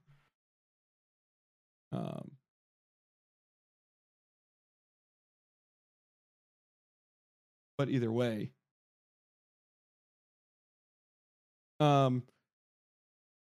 we have two more things to talk about, Tyler. I'm going to give you a choice as to which one we go to next. Do we switch over, talk about horror movies, or do we switch over to tease the first part of our awesome show that's going to be happening in 2 weeks? Oof. Are we getting to both of these tonight, or are we choosing one and putting the other one on hold? We're gonna get to both of these tonight. We're not doing the tease is not a full reveal. I want to do the tease at the end. Then I think that makes the most sense. At the end, let's do that. Yeah. Okay. Noam, I want Halloween theme music for the entire month of October, please. Don't hate me. Entire month of October, I want spooky music. Peace. Thank you. You're awesome. Yeah, you know what? Maybe, you know, we're on Spotify. We're not gonna copyright strike. I think we should use the Halloween theme. The maybe the Friday the 13th theme, maybe. You know, something nice and spooky for the entire month of October. But anyway, scary movies. We are in October. We'll be doing a different kind of spooky, fun thing every week in this segment. Dyer, for you, are you a horror film guy? Are you not a horror film guy? Like, what's your take on stuff like that? I have always loved horror films ever since I was a little kid. For something about it has intrigued me. I've always enjoyed a good scare. I've always enjoyed scaring people. You know, pop out something here and there. I love horror movies, and I don't get to watch them, unfortunately, as much as I used to, because my wife is not at all a fan of horror movies. So I find very little time to be able to watch any on my own. But anytime that I can, if she goes to bed early or something, and I'm laying there, I'll pop my earbuds in and watch one on my phone or something that I haven't seen, or something, you know, especially around Halloween time. I like to pull up some of the old classics and enjoy those. Love horror flicks. Love it. So are you a horror flick fan because of the scariness of it, or do you like the suspense, or like what's your reasoning? All of the above, really. You know, the suspense, I think, is great to watch a horror flick and be able to have an idea what you think is going on and either have that be confirmed or totally turned on its head. I love a little twist, but that feeling of the suspense is great. I love the scares, though, too. You know, like, there's a lot to be said for a good pop-out scare, but I love the cerebral thrillers, too, the supernatural thrillers, those kinds of things. It has to be somewhat believable. You know, to a certain point, you have to suspend disbelief because, obviously, like, the killer never dies no matter how many times they shoot him. But there has to be pieces of the story that are somewhat believable, too, because that's what makes it scary, is the fact that, you know, there's that little bit of it creeping into the back of your mind. Like, if you're coming home alone and it's dark in the house and you hear a noise, you hear something creak, you're just like, well, what was that? That's what makes it scary, because it creeps into your head. Like, what if there's somebody there? You know, just that little piece of your mind that thinks, what if? That's what makes a scary movie scary, in my opinion. So what is worse for you? Scary movies that aren't scary, or the cookie cutter scary movie?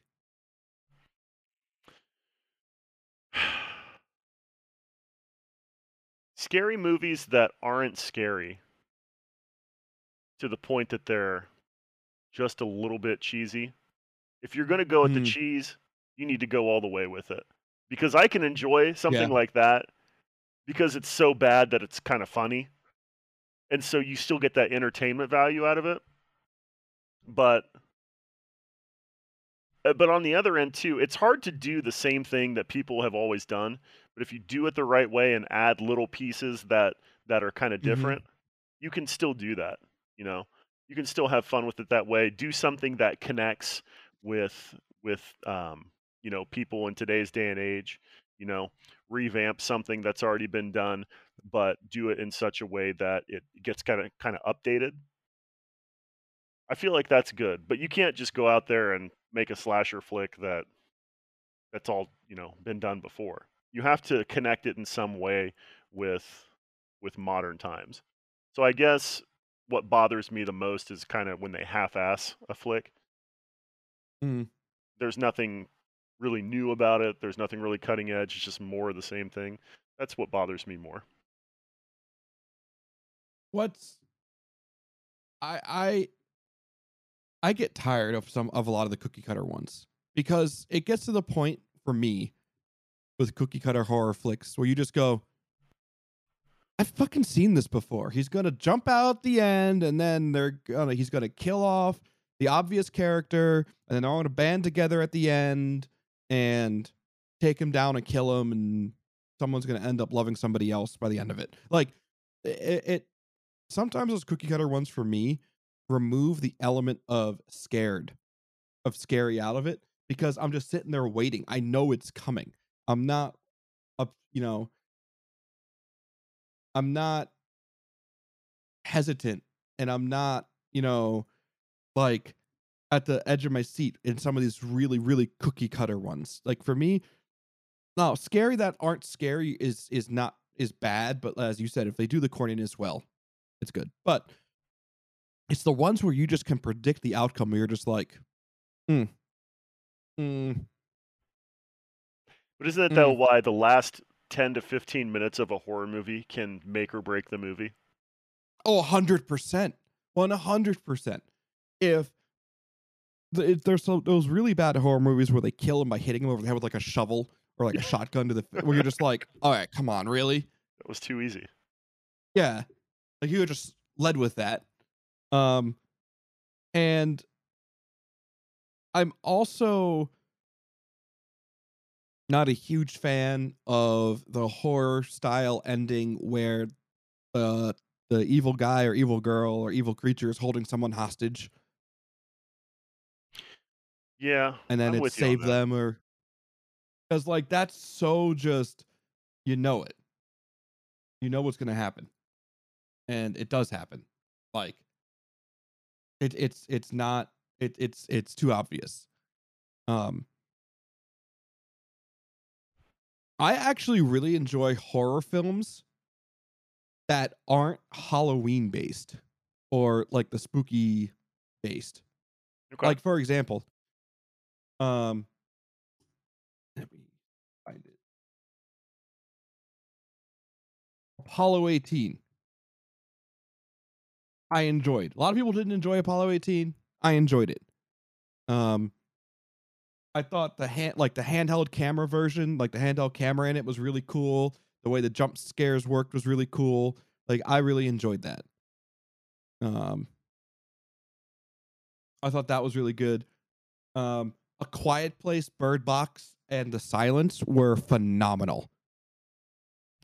A Quiet Place was so subtle. Like the one thing you always see, and the one thing that people always bring up, but I noticed the first time I watched it, was the scene in the supermarket where everything was, all the shelves were completely bare, except the shelf with the potato chips. That was such a cool little subtle thing that they did to illustrate how sensitive and how tenuous the situation was, to where you couldn't even open a bag of chips without getting killed. Yes. Yes. But those types of horror movies, you have to have a good sound system to watch, right? And really get. Like, I watched A Quiet Place again on just my TV, and it wasn't the same. Like, it was still scary. I still thoroughly enjoyed it, but it wasn't the same. I can understand that. That's when I really connected with myself, though, like having children and thinking and putting myself in that situation. Like, how difficult would it be to keep your kids quiet? Like, my whole family would be dead in 5 minutes, because my kids, like, you tell them to be quiet and they just get louder. So connecting, you can't tell me to shut up, right? Connecting to that movie for me was easy, because it was like, shit, like how stressful would this be to like not just want your kids to be quiet because you have a headache, but to need them to be quiet so you all survive. It was an interesting concept, and really something that hasn't been done. The audio work done in that movie was phenomenal. That movie was driven by audio. The little creaks, the directional audio. That's for me what makes a really good horror film. If your sound design in a horror film is well done, that will creep me out more than anything else. Like, it's those subtle little sounds that, and you know what one of the scariest sounds in horror movies is? Silence. Right. When there's nothing and there's that like just pressing silence, there's no music, nothing. Maybe there's a small, quiet undertone of music, and you're just sitting there just like, all right, who's about to die? Someone's going to die. What the fuck's happening? I don't like this. I don't like it. I want to go. I'm going to go get more popcorn now. Like that, I love. I love that. And I think A Quiet Place and the silence did that really, really, really well. I didn't connect with Bird Box as much. I thought it was really good. I really enjoyed it. But of those three, I think I like A Quiet Place and silence better. Yeah, Bird Box, the concept is a little more wooey. That's kind of like, you know, you can't open your eyes or else you're going to see some weird, yeah. Like, I can't suspend my disbelief to the point where that's really going to hit me. Maybe it's a good movie. I actually haven't seen it, but it seems like a concept where I would struggle with placing myself in that situation. You know what I mean? One that I think was interesting and really kind of was a new concept that speaks to a new generation was Unfriended. Okay, I haven't seen cool. That, but I've heard good things. It's and you know, it's kind of more of a supernatural along those lines. Yeah, but the whole concept is, you know, this chick gets drunk at a party and you know, people take pictures of her and shit. You know, she like crapped her pants or something, and I think she like ends up dying. I can't remember what it was, but all these friends, all these people, this group of friends together are on like a Zoom call. And they're bullshitting and stuff, and then one by one they start dying, and so they're all watching their friends be murdered in some way, and finally it gets down to this one person, and it comes out at the end that they all played some part in humiliating this girl on that night, and you know, it's kind of coming back to bite them in the ass. It was really interesting though the way that they did it, and it sounds kind of weird, but the way that they were able to kill these people off and the dynamic of having to watch your friends die in some way on the camera was cool in the way that they did it. What is your opinion on horror films that are based on real events? Are you for those? Do you think that's a slippery slope with exaggerations? Do you like what's your take on that? I don't have a problem with it. I feel like a lot of horror flicks say that, and they're very loosely based on something. Like they took a little piece of a story and kind of built an idea around that. I don't necessarily have a problem with it though.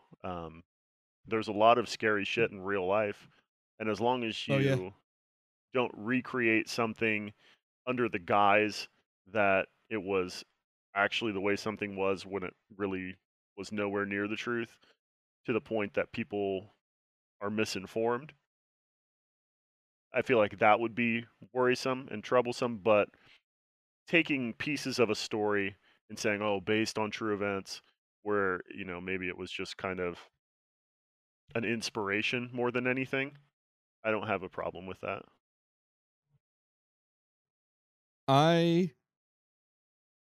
I'm mixed on it. I think it's clear when you watch things like when you watch like the true like paranormal horror films that they definitely took liberties with it. Right. Like The Conjuring, for instance. Exactly. Some of the horror films, and not necessarily designated horror films, but I guess suspense thrillers, I guess is what you call them. Yeah. That are based on like serial killers or a murder or stuff like that. Like that can be really terrifying if done correctly. Mm-hmm. But you're also playing a fine line of you are glorifying and or what's the word? Profiting off of something that people really suffered from, especially if it's a recent event or within living memory for some people. But some of those movies, some of those styles of movies are really good in that aspect.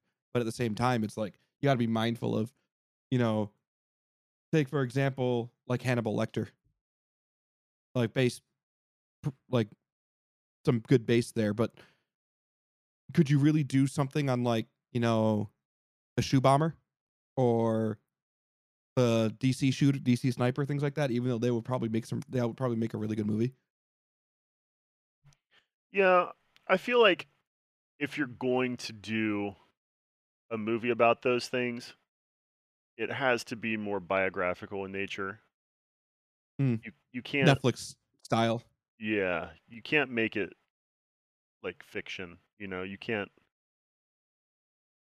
because then that's disrespectful to the people who were actually involved in that. If you're going to tell the story, a true story, it should be told exactly how it was, as long as you have the blessing of the main people at play. Yeah. But here's another question. One of my final questions for you on this topic, because I love these topics, is do you go out of your way to see horror films in theaters when you can? Or are you a wait and put headphones on and creep yourself out at home viewer? See, that's another tough subject for me, because I literally, unless I'm going to go like by myself, then I can't ever go see them in the theater. So I always have to wait until they come out. I love going to see horror flicks in the theaters, but I haven't actually been able to do that for like years. A while. Yeah. So, but like if you had the choice. If I had the choice, I would watch it in the theater. I actually, that's an interesting side topic, is I enjoy going to the movies by myself sometimes if I have the time to do it. I don't always have the time to do it, but when I do have the time to do it, I actually sometimes enjoy going, especially to like I have a weird Tuesday off or something, going to like a matinee where there's like nobody in the theater. You get the whole thing to yourself. Oh, that's so much fun. Maybe I'm a 60-year-old at heart, but going at like 2-3 o'clock or noon, and if you know the Tuesday tickets at AMC are like $5, you can sneak in a lunch and no one really cares. I mean, you do that anyway, but I sometimes will go and like I'll get a sub from like my favorite sub shop and then go and because it allows you to completely escape any issues that you currently have going on. Mm-hmm. It also allows you to just focus on a movie. So like I saw Avengers Endgame by myself in a theater, and my friend, I ended up going to see it with my friends again afterwards, but first time I saw it, I was off on a Tuesday and I wasn't really in a good place then. And there was something so relaxing and so releasing about going to a movie by yourself, sitting in an empty row and just being completely absorbed for 3 hours by the movie in front of you. Mm-hmm. Where like all your problems are gone. You just got 3 hours or 3.5 hours if you go for everything, of just pure quiet. In fact, when I was in New York City for to visit Subtape and then see Dane play and visit Dane, I had to kill about 6 hours between lunch and game time. And it was a hot day in New York City. So what I did is I found a noon showing, or 1 o'clock showing rather, of Shang-Chi and the Legend of the Ten Rings at the AMC in Times Square. And on a really hot day, I sat inside air conditioning for 2.5 hours and watched a really good movie. Hell yeah. For like $5. Like, there's this stigma about going to the movies by yourself where people are like, that's weird, you shouldn't go to the movies by yourself. I'm like, people should try it. Right? I don't know if I'd go to a horror film by myself, but there's a lot of movies that I'm willing to go see. I might go see Venom Carnage by myself. But there's a lot of movies where it's fun just to go and sit for 2 hours, 3 hours, and just forget about life and watch a good movie and not worry about anybody else. Because no one in the theater cares you're by yourself. Like all that stigma of people like making fun of you for being there by yourself. No one gives a shit. Everyone's there to watch the movie. Yeah, exactly. If you're noticing who is in the theater, and more so to that, who is there or not there with somebody else, the movie's not that good if you have that much time to look around the theater. But right. I feel like when you do that, when you go to a movie by yourself, it's so nice to be able to take in the whole movie, and then when it's over, just be able to digest it and not feel like you have to talk about it with somebody right away. And you know what? If you want to leave before the credits end, no one's going to yell at you. If you want to stay and watch the whole credits and see if there's a credit end scene, no one's going to yell at you. Right. Like, you can chill. I love going to movies and just turning off my phone and just kind of sitting there. Like, I do that at home too sometimes, but it's different at home. It's not the same feel. In the movies, you get that full immersion. It's relaxing. It's a really easy way to kill a day if you have time to kill or if you have the luxury to do that. But I wouldn't go see a horror movie by myself. I don't think. Those are the movies that, like, the only ones that I've ever gone to see by myself for the aforementioned reasons that doesn't want to see them. But some movies too, I feel like, hit you differently, whether you're at home or in the theater. Like, when I watched The Strangers, I was at home by myself, and that movie fucked with me so hard. And I think partially because I was at home by myself. And that's, like, the whole premise of this movie is these people being essentially trapped in their own home by these strangers that they have no idea who they are. The murderous strangers don't even know the people. They just randomly chose this house in the woods to terrorize and eventually kill these people. Now, if I would have seen It Follows in the theater, I feel like that movie is more of a movie that you would watch with other people just because of kind of the premise and what it is. Yes. It's more relatable, especially in a group. You see what I mean? So, correct. You know, depending on the movie and where you are in your mindset, it's going to alter the way that it hits you and the way that it speaks to you and the way that it sticks with you. Correct. You bring up a good point, being able to digest the movie afterwards, because there's so many times you go to movies with other people, and the minute the movie's over, everyone wants to talk about it. Right. Like, everyone wants to say something. Everyone wants to, you know, digest what they just saw and kind of share. And there's a time and place for that. But I think you bring up a good point where sometimes it's nice to sit in silence after a movie and just kind of go, damn, that movie sucked. Or, wow, that movie was really good. And you don't have to worry about your friend who's busy snacking on chips next to you. You don't have to worry about, you know, the friend who always has to go to the bathroom or whatever. You get complete control over that viewing experience and how you want it and how you want to have it. Right.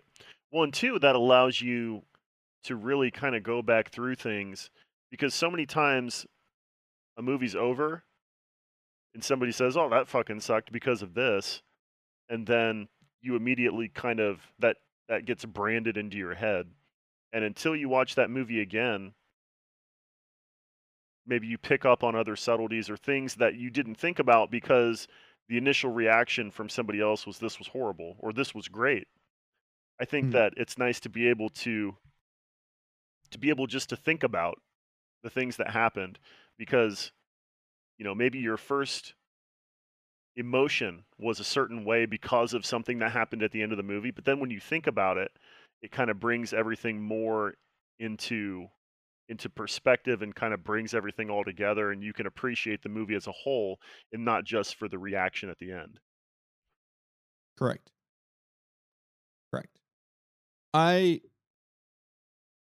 I love movies. I want to get back into watching more movies, but you're right. It's just time. It's finding time to actually sit down and watch a movie. And in a horror film, you can't watch and turn off and come back to later. No, you completely lose the experience if you do that. Yeah, it's all gone. Like, you need a good 2.5, 3 hours to sit down and watch that movie. You can't, like, if you're watching The Avengers, yeah, I can kind of pause and come back to it and be okay. Like, if you're watching a superhero movie or like a sports movie, you can come back to it and be okay. Like, it's not the same, but it's okay. With a horror film, or it's completely gone the minute you hit pause. The minute you take your eyes away from that, all concept of fear and suspense is gone for me. I agree with that, because so much of what makes a horror movie good is the emotion and the visceral reaction that you have to what's happening on the screen. And if you pause that, or if you put it down and pick it up later, it completely breaks that mood. You're not in that mindset anymore. It takes time. That's why so many horror films start slow. I mean, think about it. How many horror films hit the ground running and it's just pedal to the metal the whole time? Not very many. Usually there's at least a half an hour, in some cases 40, half the movie is building, slow burn to this, slow building the suspense, a couple of things here and there that get you thinking, a couple of things that scare you a little bit, all building to this climax at the end. And that's by design. That's the way that as humans we react, and we start psychologically and physiologically responding to a situation and what could happen. And that's part of the fear, is not knowing what's going to happen. If you can figure the movie out in the first 10 minutes, you're not going to have that same reaction. Yeah, you're done. You're done. If I'm too nervous to get up and piss, if I feel like I want to hold my pee through the whole movie, that's a good horror movie. Agreed. When you're not upset that you know how else I know it's a good horror movie? When it's a good horror movie, I don't eat through my entire popcorn or snack. Mm-hmm. Because you get that nervous energy that puts your stomach in knots and you don't want to eat. I'll drink more. Like, I'll finish the soda that I've smuggled Jack Daniels in. But I will not,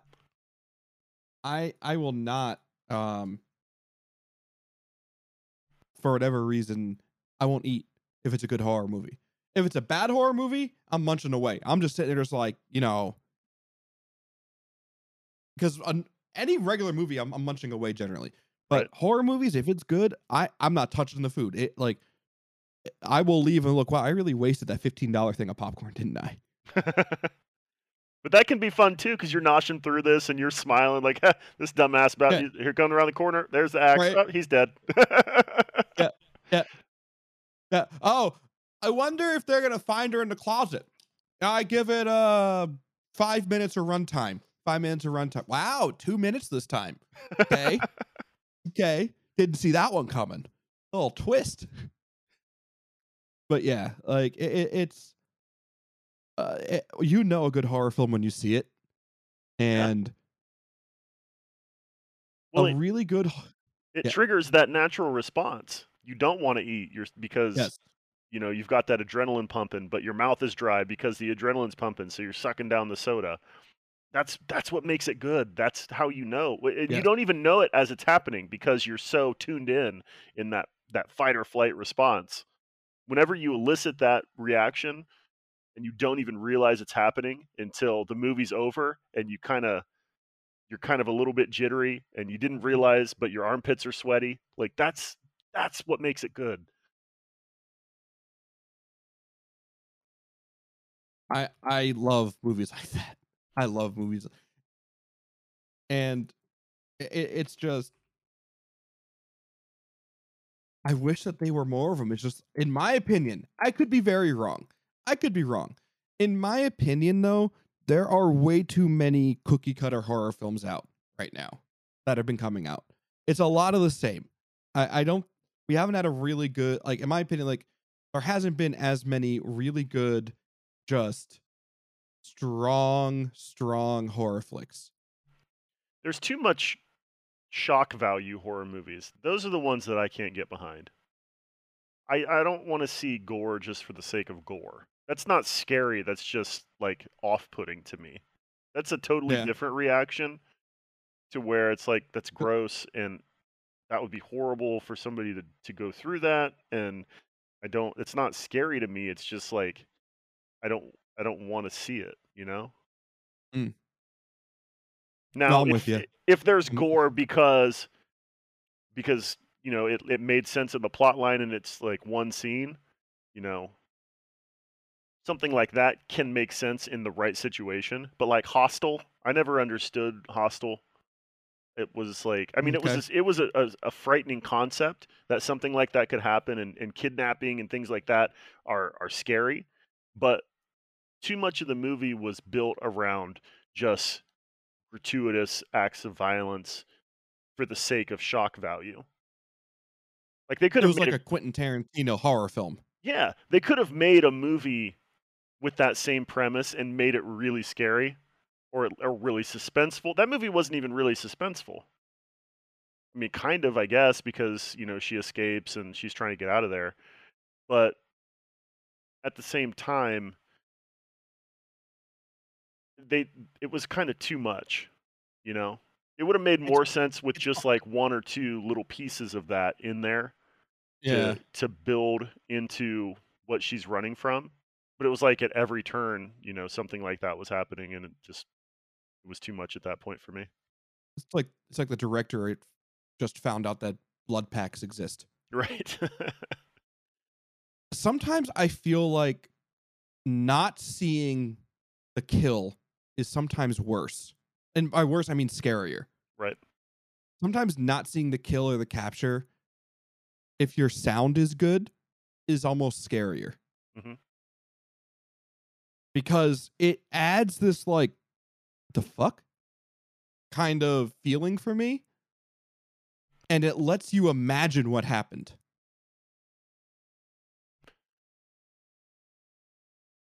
The best example that I can think of that is in the most recent Halloween movie that came out, where you know the guy Halloween 77? Yeah. Where you see, you know, the guy in the gas station was killed, but the girl is like, and I can't remember off the top of my head if she's hiding or if she's just using the bathroom, but she's sitting there and Michael Myers reaches his hand over the top of the stall and just drops a handful of bloody teeth over it. Like that got me, because if you're sitting there and something like that were to happen, you know what's going to happen next, and you can't do anything about it because you're trapped in a fucking bathroom stall. Yes. That part got me.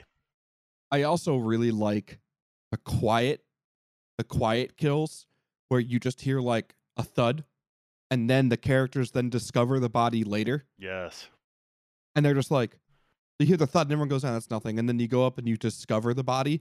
That, and then it kind of, what I love when it's done right is they go up, they discover the body, and then nothing happens.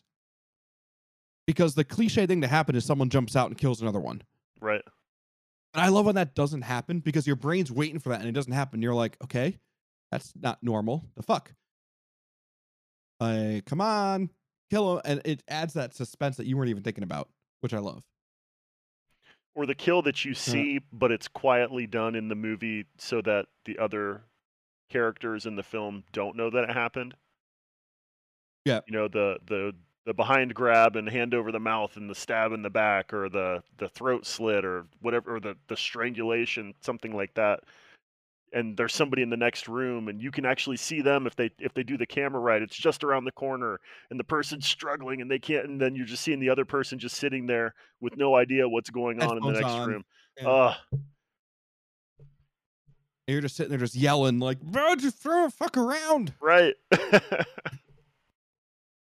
And that character's eyes just sitting there, just like, "Ha!" Right. Ha. And that's where the acting comes in on it too, because that's something that I feel like is probably harder to do than it seems like it would be. Like, to be able to express just with your face or just with your eyes the panic of knowing that help is right there, but you can't get that person in the other room. You can't get their attention. Like, being in that situation, you know, and being able to express that to the camera as an actor without the use of words. There's also the really good acting that happens when people are legitimately creeped out. Like, actors are legitimately creeped out. And they're... One of the really good ones that did that. One of the really good ones that did that was Silence of the Lambs, where the main actor, I forget his name and I'm so sorry, realized that one of the female characters got really uncomfortable when he did certain things. Like she was actually freaked out by it. And so he kept doing it intentionally. And it wasn't written into the movie. It worked. And the look of fear that she would get was genuine. And you can tell when it's a genuine, like, you're like, oh, okay. Like, acting like that is phenomenal. When actors don't know a jump scare is coming and it happens and they're actually scared as well, that adds a whole nother level of dimension to it too, where you go, oh, damn, okay. Well done.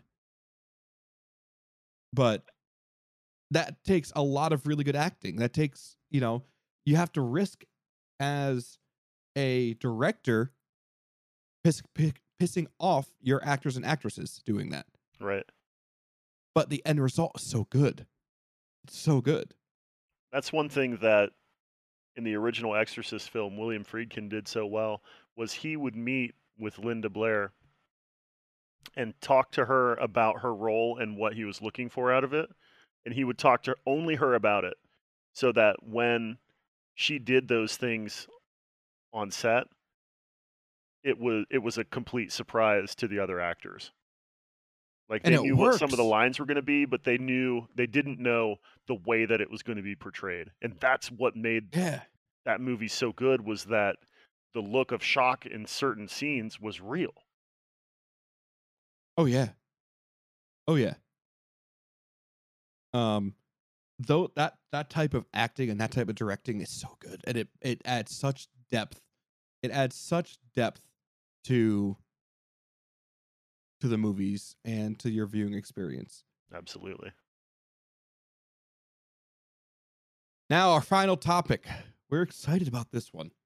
Those of you listening to the end of the show, it's gonna be a good one. It's gonna be a good one, and we encourage you to save it on your calendar if you want to see it live. If you don't want to see it live, it will be up the Friday after.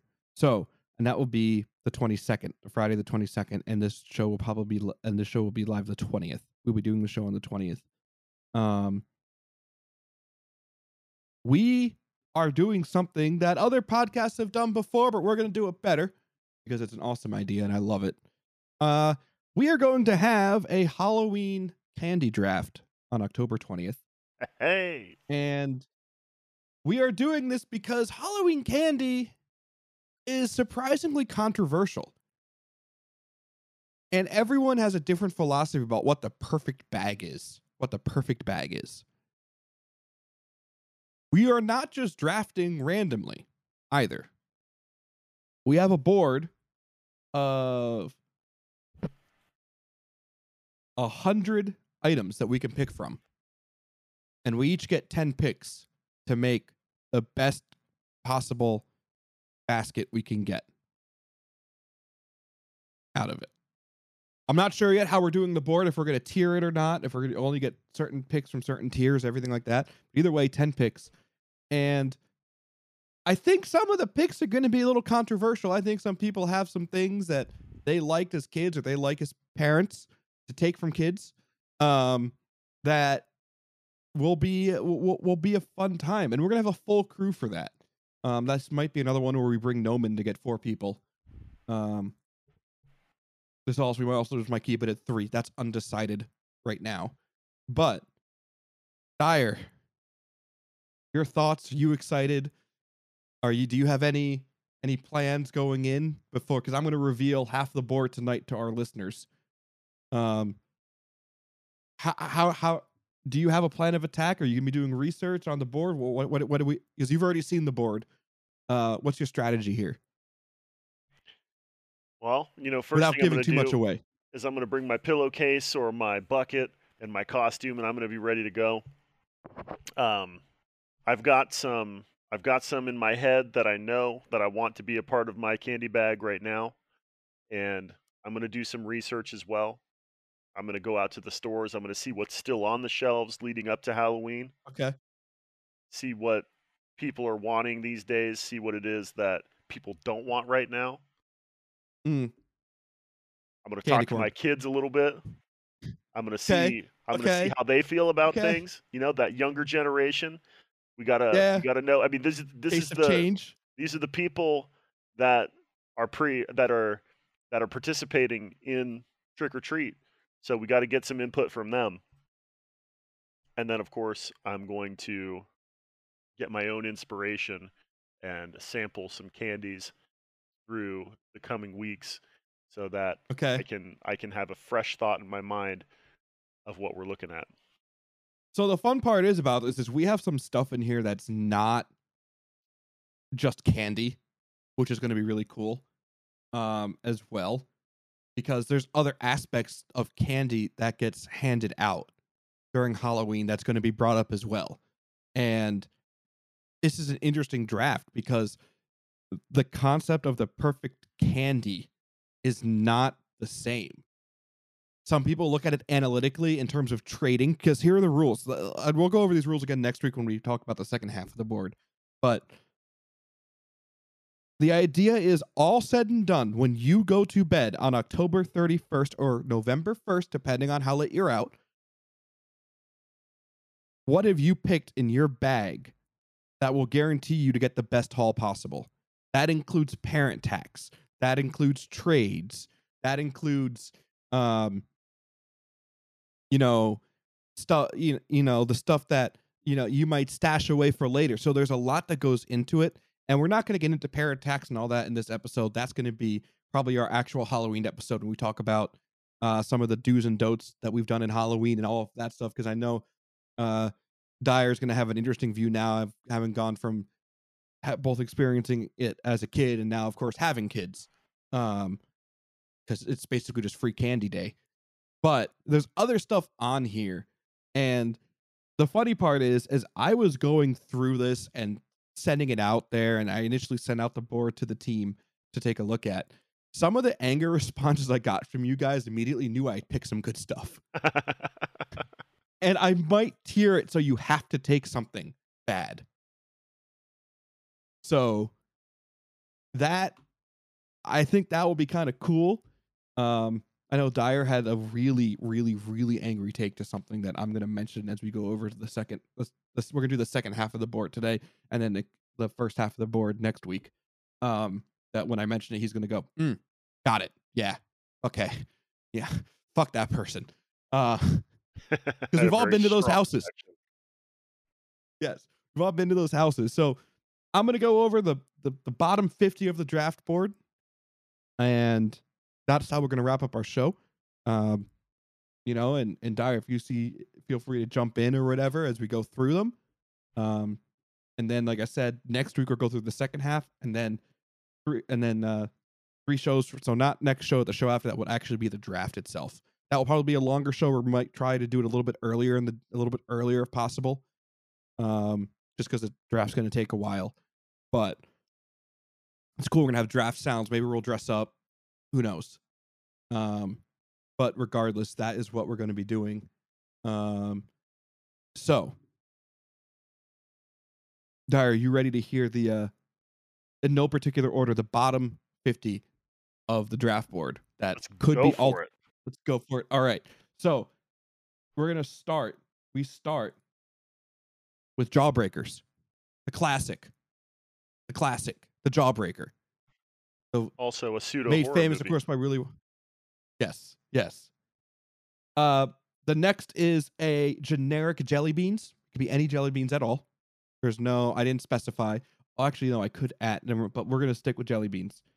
The third is one I had to add recently, but I have seen this at houses, which is why I'm including it. Religious material of any kind. We've all been to one of those houses at least once where there's mini Bibles. Sour Skittles. Okay, that's, love to see it. Mike and Ike. Nerds. I think that's going to be a hot one. Absolutely. Nerds ropes, because there's a difference. There's a distinct difference, I think, between the two. Absolutely, 100%. Huge difference between the two. Mounds. Crunch Bar. Pretzel M&Ms. Peanut M&Ms. Reese's Pieces. Not the cups, the individual Reese's Pieces. Okay? Tropical Skittles. Pixie Sticks, or any kind of sugar stick.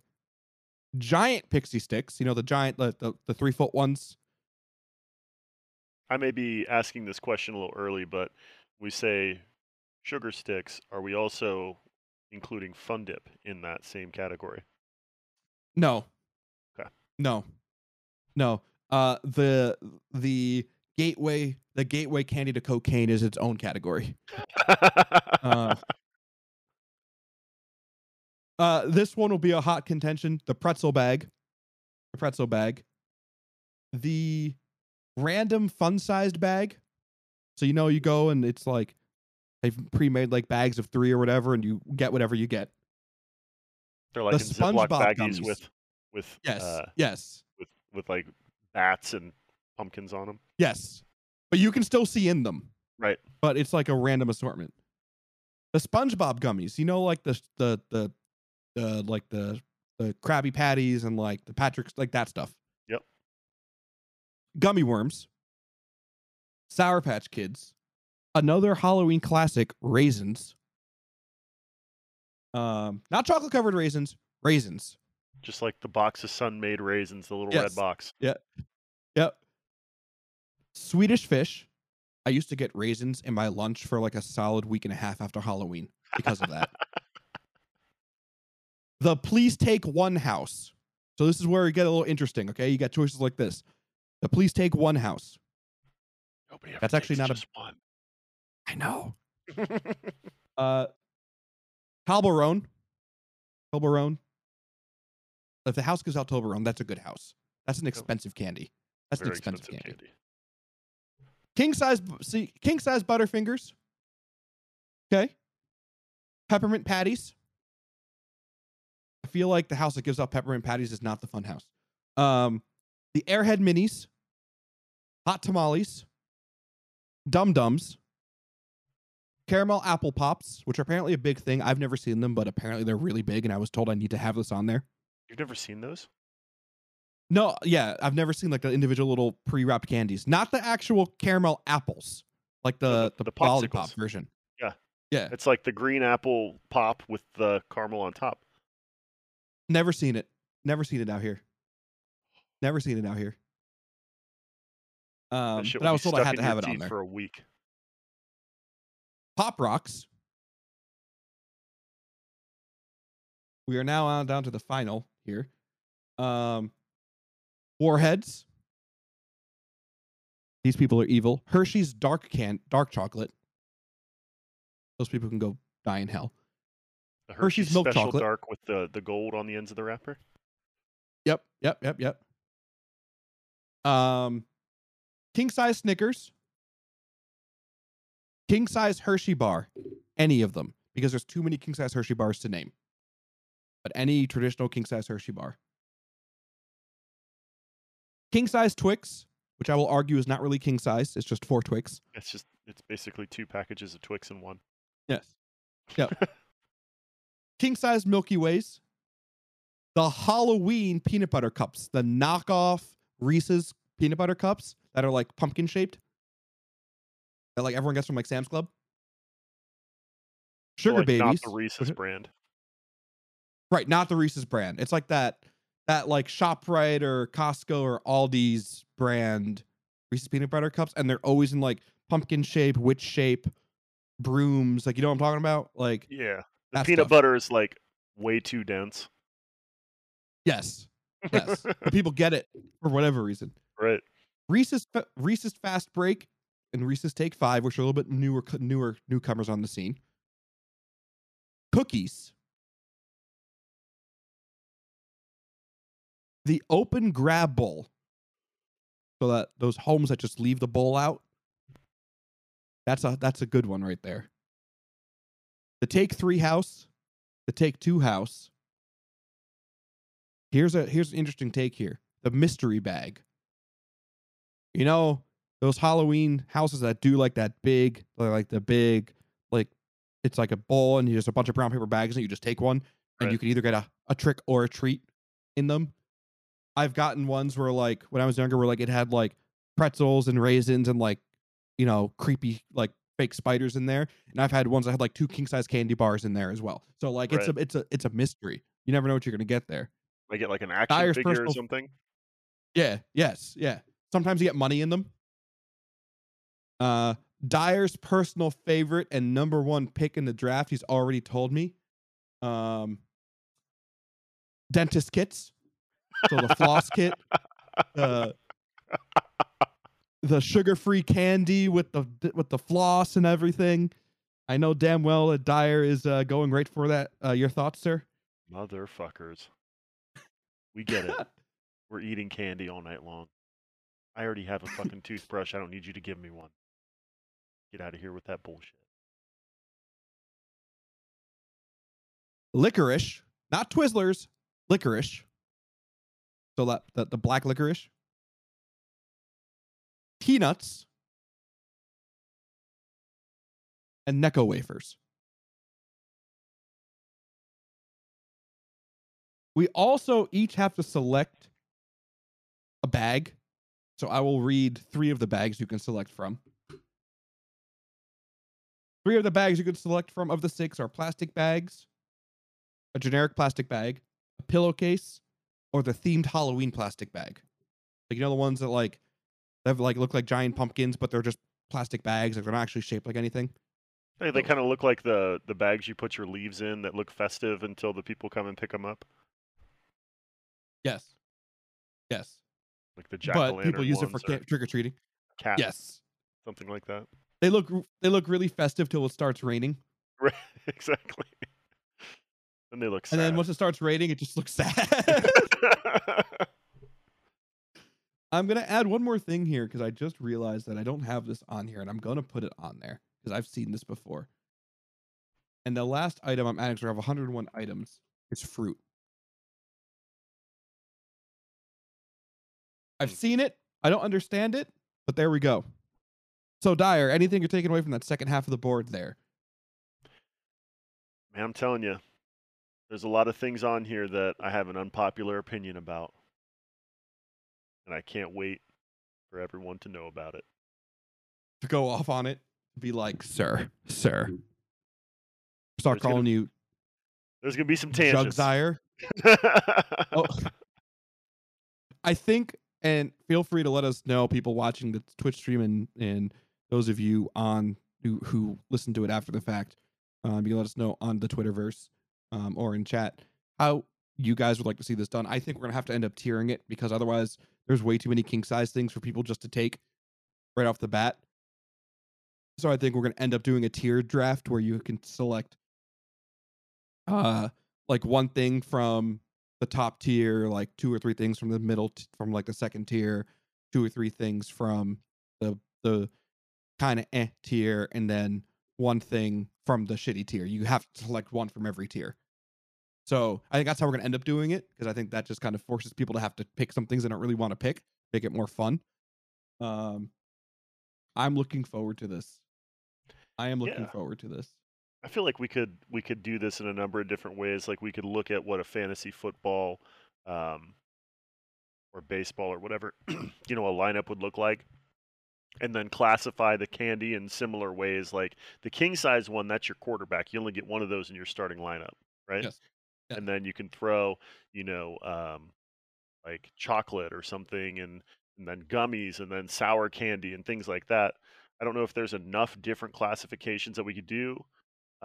Maybe you could add like salty snacks in there and non-candy items, yeah. That kind of, you know what I'm saying? And then like build a lineup, yeah, based on that. And just go, hey, this is what we're doing. This is how it's going down. That's just an idea. It's good. I think it's good. I think it's a way that we can do this. It's going to be a lot of fun. And we're intentionally doing it early pre-Halloween so you can listen to it around Halloween. Then after Halloween, we're going to reconvene and go over it to see where we landed with everything. But it's going to be a lot of fun. It's going to be a different kind of episode. Our goal going forward is to have different kinds of episodes going forward and not just the same cookie cutter, you know, talk about shit. We're going to have Derek is coming back next week. So that'll be a lot of fun. And next week, Dyer, our spooky topic. You got one to have these people look forward to? What, are you thinking about anything for our Halloween topic next week? Oh, man. One that just came to mind that I think would be fun to talk about are haunted houses, haunted experiences. This is the only time of year where I'm giving somebody $40 to scare the shit out of me. Let's talk about it. I'm down for that. Haunted houses, not like actual haunted houses. By actual haunted houses, I mean the houses that are actually haunted. Haunted hotel. Yeah, I think that's a great topic. And then, of course, so we'll do that next week. We'll also do a recap next week of our experiences at the game. We'll see if Noam's willing to come on or not. And We'll do stuff like that next week. It's gonna be a lot of fun. We're trying to add more structure to the show. We're trying to be a little more structured going forward. With Derek coming back, it means that there's gonna be a third person in here that likes to ramble, because both of us already like to ramble. So, and hopefully get some guests in here soon. I know we've already got one confirmed guest, and I think we're gonna add a few more as well. So that'll be really, really fun. Good show today.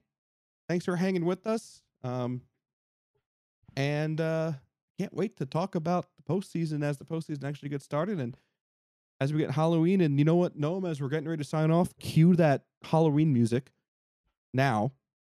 And yeah. Any last words, Dyer? It's the only time of the year where you hear that little bump outside, and you think maybe it really is something. Enjoy that shit, baby. Enjoy it. Spookiest time of the year. Just be happy you're not living in a cabin now, Dyer. Yeah, now I just live out in the woods. It's way fucking worse, Terps. Yeah, you get security cameras that go off when something like a spider crosses in front of him, and you get the alert. There's movement outside, and you look outside, and you see nothing, and you're like, I don't like it. Get in the bat. I have my walkout basement here, and then there's a window on the same wall, like 3.5 feet away from it.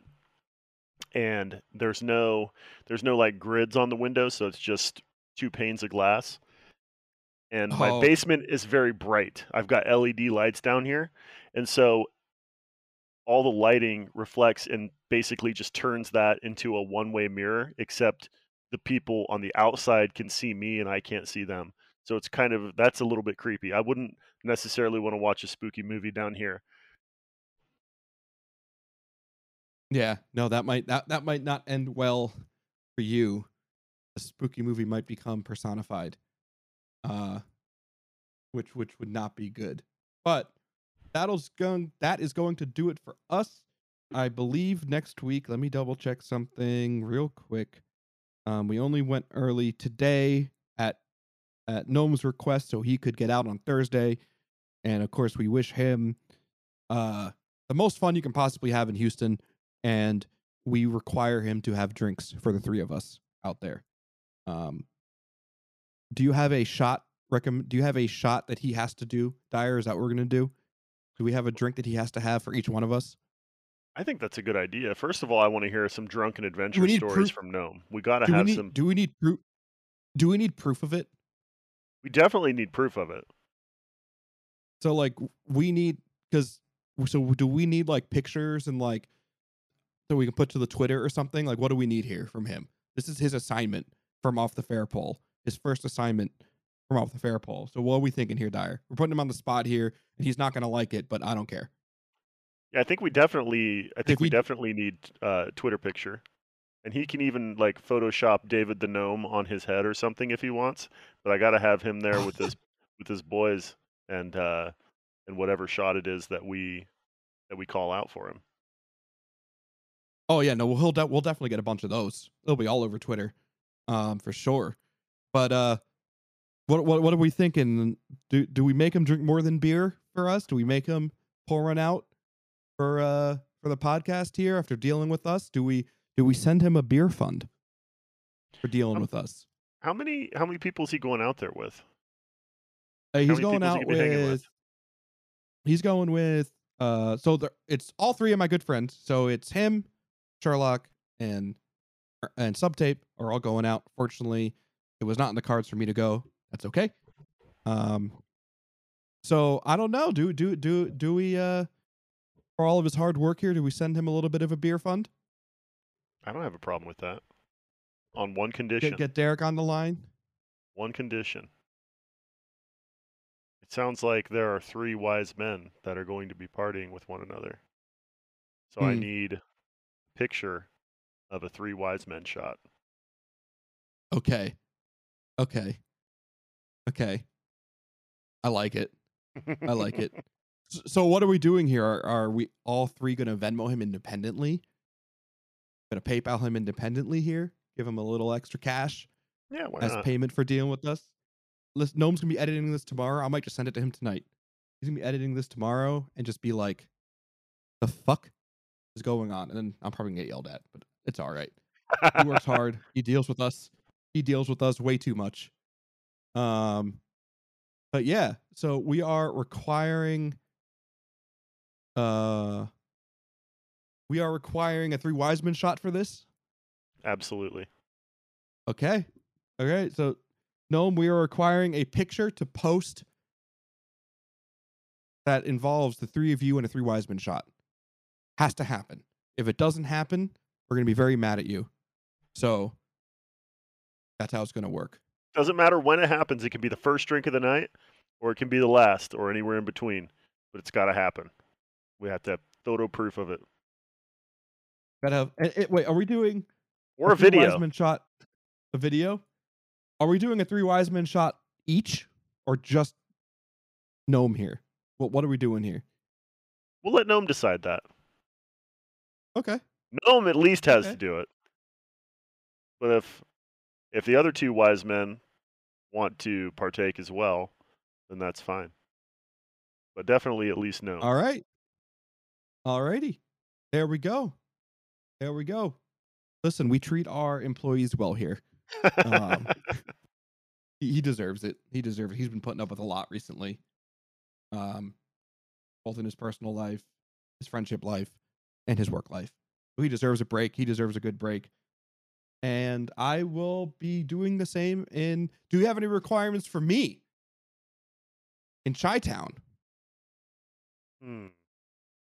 At game 3, a night game? Anything I have to do? Well, Chicago's great. It got a great beer scene. Yes, they do. So, I think what we need from you, Terps, is we just need a good old-fashioned beer chug. A good old-fashioned beer chug? I haven't chugged a beer in a while. Okay. Hey, it's going to be fun then. All right. I will buy a beer and I will chug it. I will do it. We'll get a timer on there too. Oh, it's gonna be a bad time. I haven't chugged in a very long time. Okay, I can make that happen. I'm actually gonna be going out there with another good friend of the podcast, Mr. Codename Nate, so he can hold me to this. He can hold me to the beer chug that has to happen now. That is my requirement. So Tyler / Noam has a requirement that we will be funding, that I'm going to call on my friends to enforce it. Okay? We're calling on them to enforce it. We are encouraging drinking. Off the Fair Pool does not encourage underage drinking. Twitch, Spotify, Apple Music. And I have to chug a beer. And it has to be recorded. Love it. Let's fucking do it. Let's do it. I'm surprised you're not making me also like do a beer hot dog combo or something. Something something like that. But, you know, I'll just take the beer. I will take the fucking beer. Oh, and a Chicago-style hot dog, too? I mean, that's going to happen anyway. That's going to happen anyway. Has to be eaten in 3 bites or less. Oh, no. They have huge hot dogs there. Are we doing that, too? Hot dog in 3 bites? We'll give you 4 bites if it's like a quarter-pound dog. How about that? 4 bites? Okay. So I'm going to make a bet right now. But it's got to be the Chicago-style dog, the one with like the tomato and the pickle and all that shit on it. With the poppy seed bun. Okay. Yeah, okay. So full Chicago dog. Full Chicago ballpark dog. So don't the White Sox have a really famous footlong? Like, don't they actually have one of those? Oh, do they? I think they do. All right. So what's a good beer chug time? It really depends on the beer, but I assume I'm going to get something light there. Something that's cheap. And do I have to do, what size beer do I have to do here? Just the basic 8, that's the basic 12 ounce, 16 ounce souvenir cup. What are we doing? I imagine they probably don't serve anything draft less than 16 ounce. I can imagine, right? Unless it's like a craft. Okay. So let's go with a pint. Okay. So a 16 ounce. So okay. If I can get it. Just a little extra. Yeah. So I'm putting you on the spot here, Terps. It's a little extra. Okay. Make sure you're next to a trash can. Ounce. Yeah. Okay. And a hot dog in 4 bites or less. 4 bites or less on the dog. All right. I want to make a bet with you. Okay. Okay. If I successfully chug a 16 ounce pint and eat a Chicago dog in 4 bites or less, I'm Venmoing you the cost of it. Done. If I don't, I eat it. I eat the cost. I think that's fair. Right? Now, can I split it? So if I can chug the beer but not eat the hot dog in 4 bites? I'll buy you the beer. Okay. So, okay. But if I do both, it's got to be video. It's going to be video recorded. It's on me. I will Venmo you the cost for both. Got it. Okay. If I don't, it's on me. So we're going to recap. Our esteemed editor, Tyler, we're going to be sending him a beer fund for dealing with us and editing and everything for his trip to Houston from all 3 of us. He must get a Wiseman shot for at least him. It must be videotaped, and we must see evidence of it. If that's done... God, what do we want? If that's done... Be dicks. If it's done, you get a raise at the end of the year. If it's done, or if he buys all 3 people a Wiseman shot and they all do it, and it's videoed, and Off the Fair poll is tagged and credited.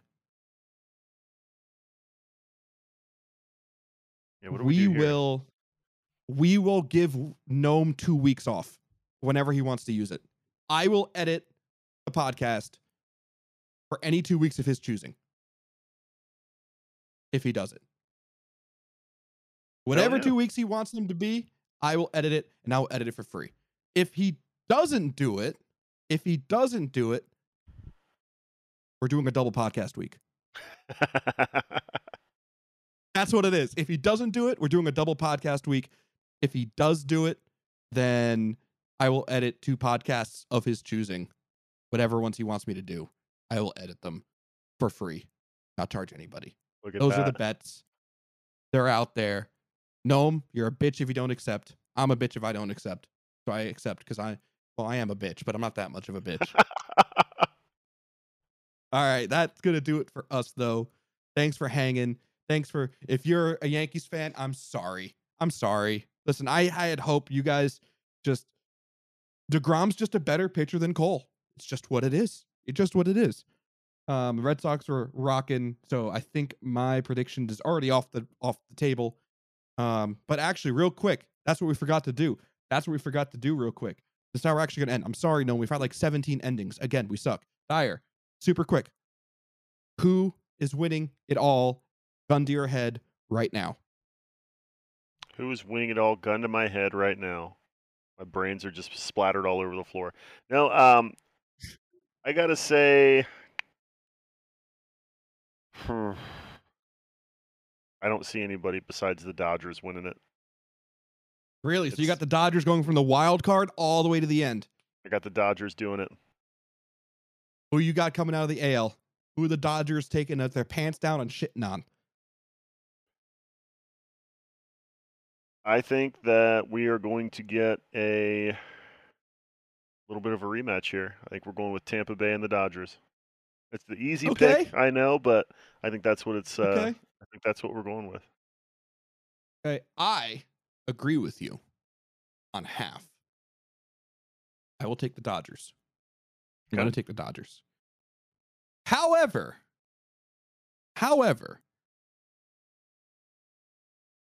I think if the White Sox can beat Houston, the White Sox have a legitimate chance of going to the World Series. I don't think they win. I think the Dodgers win. I think the Dodgers repeat. But this might be a bold take. Maybe I'm biased because of my friendships. Maybe I'm a little biased. You know, we got two good friends of the podcast playing on that team that, of course, we want to see do really well. But I think the bats are young enough. You know, the atmosphere in Chicago is going to be electric. You know, it's going to be a home game atmosphere like none other in the AL right now. Tampa Bay ain't got shit in a home field atmosphere. Boston does. But I think if Tampa Bay beats Boston and the White Sox beat the Astros, we will see the White Sox in the World Series against the Dodgers. But the Dodgers are going to repeat. There we go. I'd love to see the Sox there.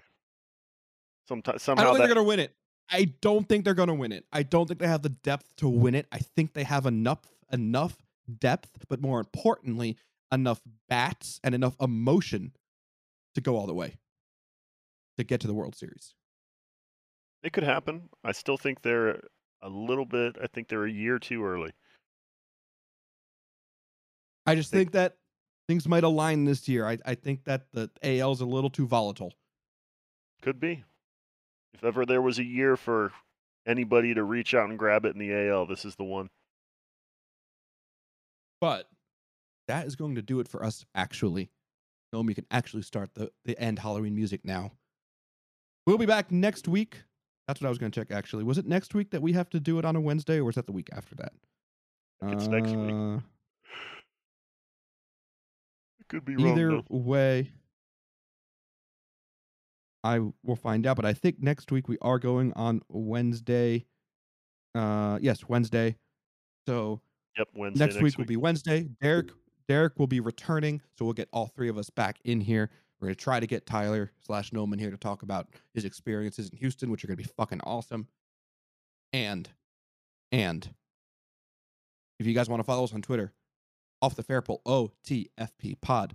On the Twitterverse. If you want to follow any of us, you can follow myself, Terp17, on the Twitch. You can follow Dyer at Van Dyer Maker on all platforms. What's your Instagram? Isn't your Instagram different, though? It is Van Dyer Maker 1. Van Dyer Maker 1. He is number 1. You can follow Derek, of course, at Dutch_oven 45. And you can follow, like I said, our Twitter at OTFP Pod. Thanks for listening, guys. Thanks for hanging with us. It's been a fun one. Hope to catch you next time. See ya. Goodbye.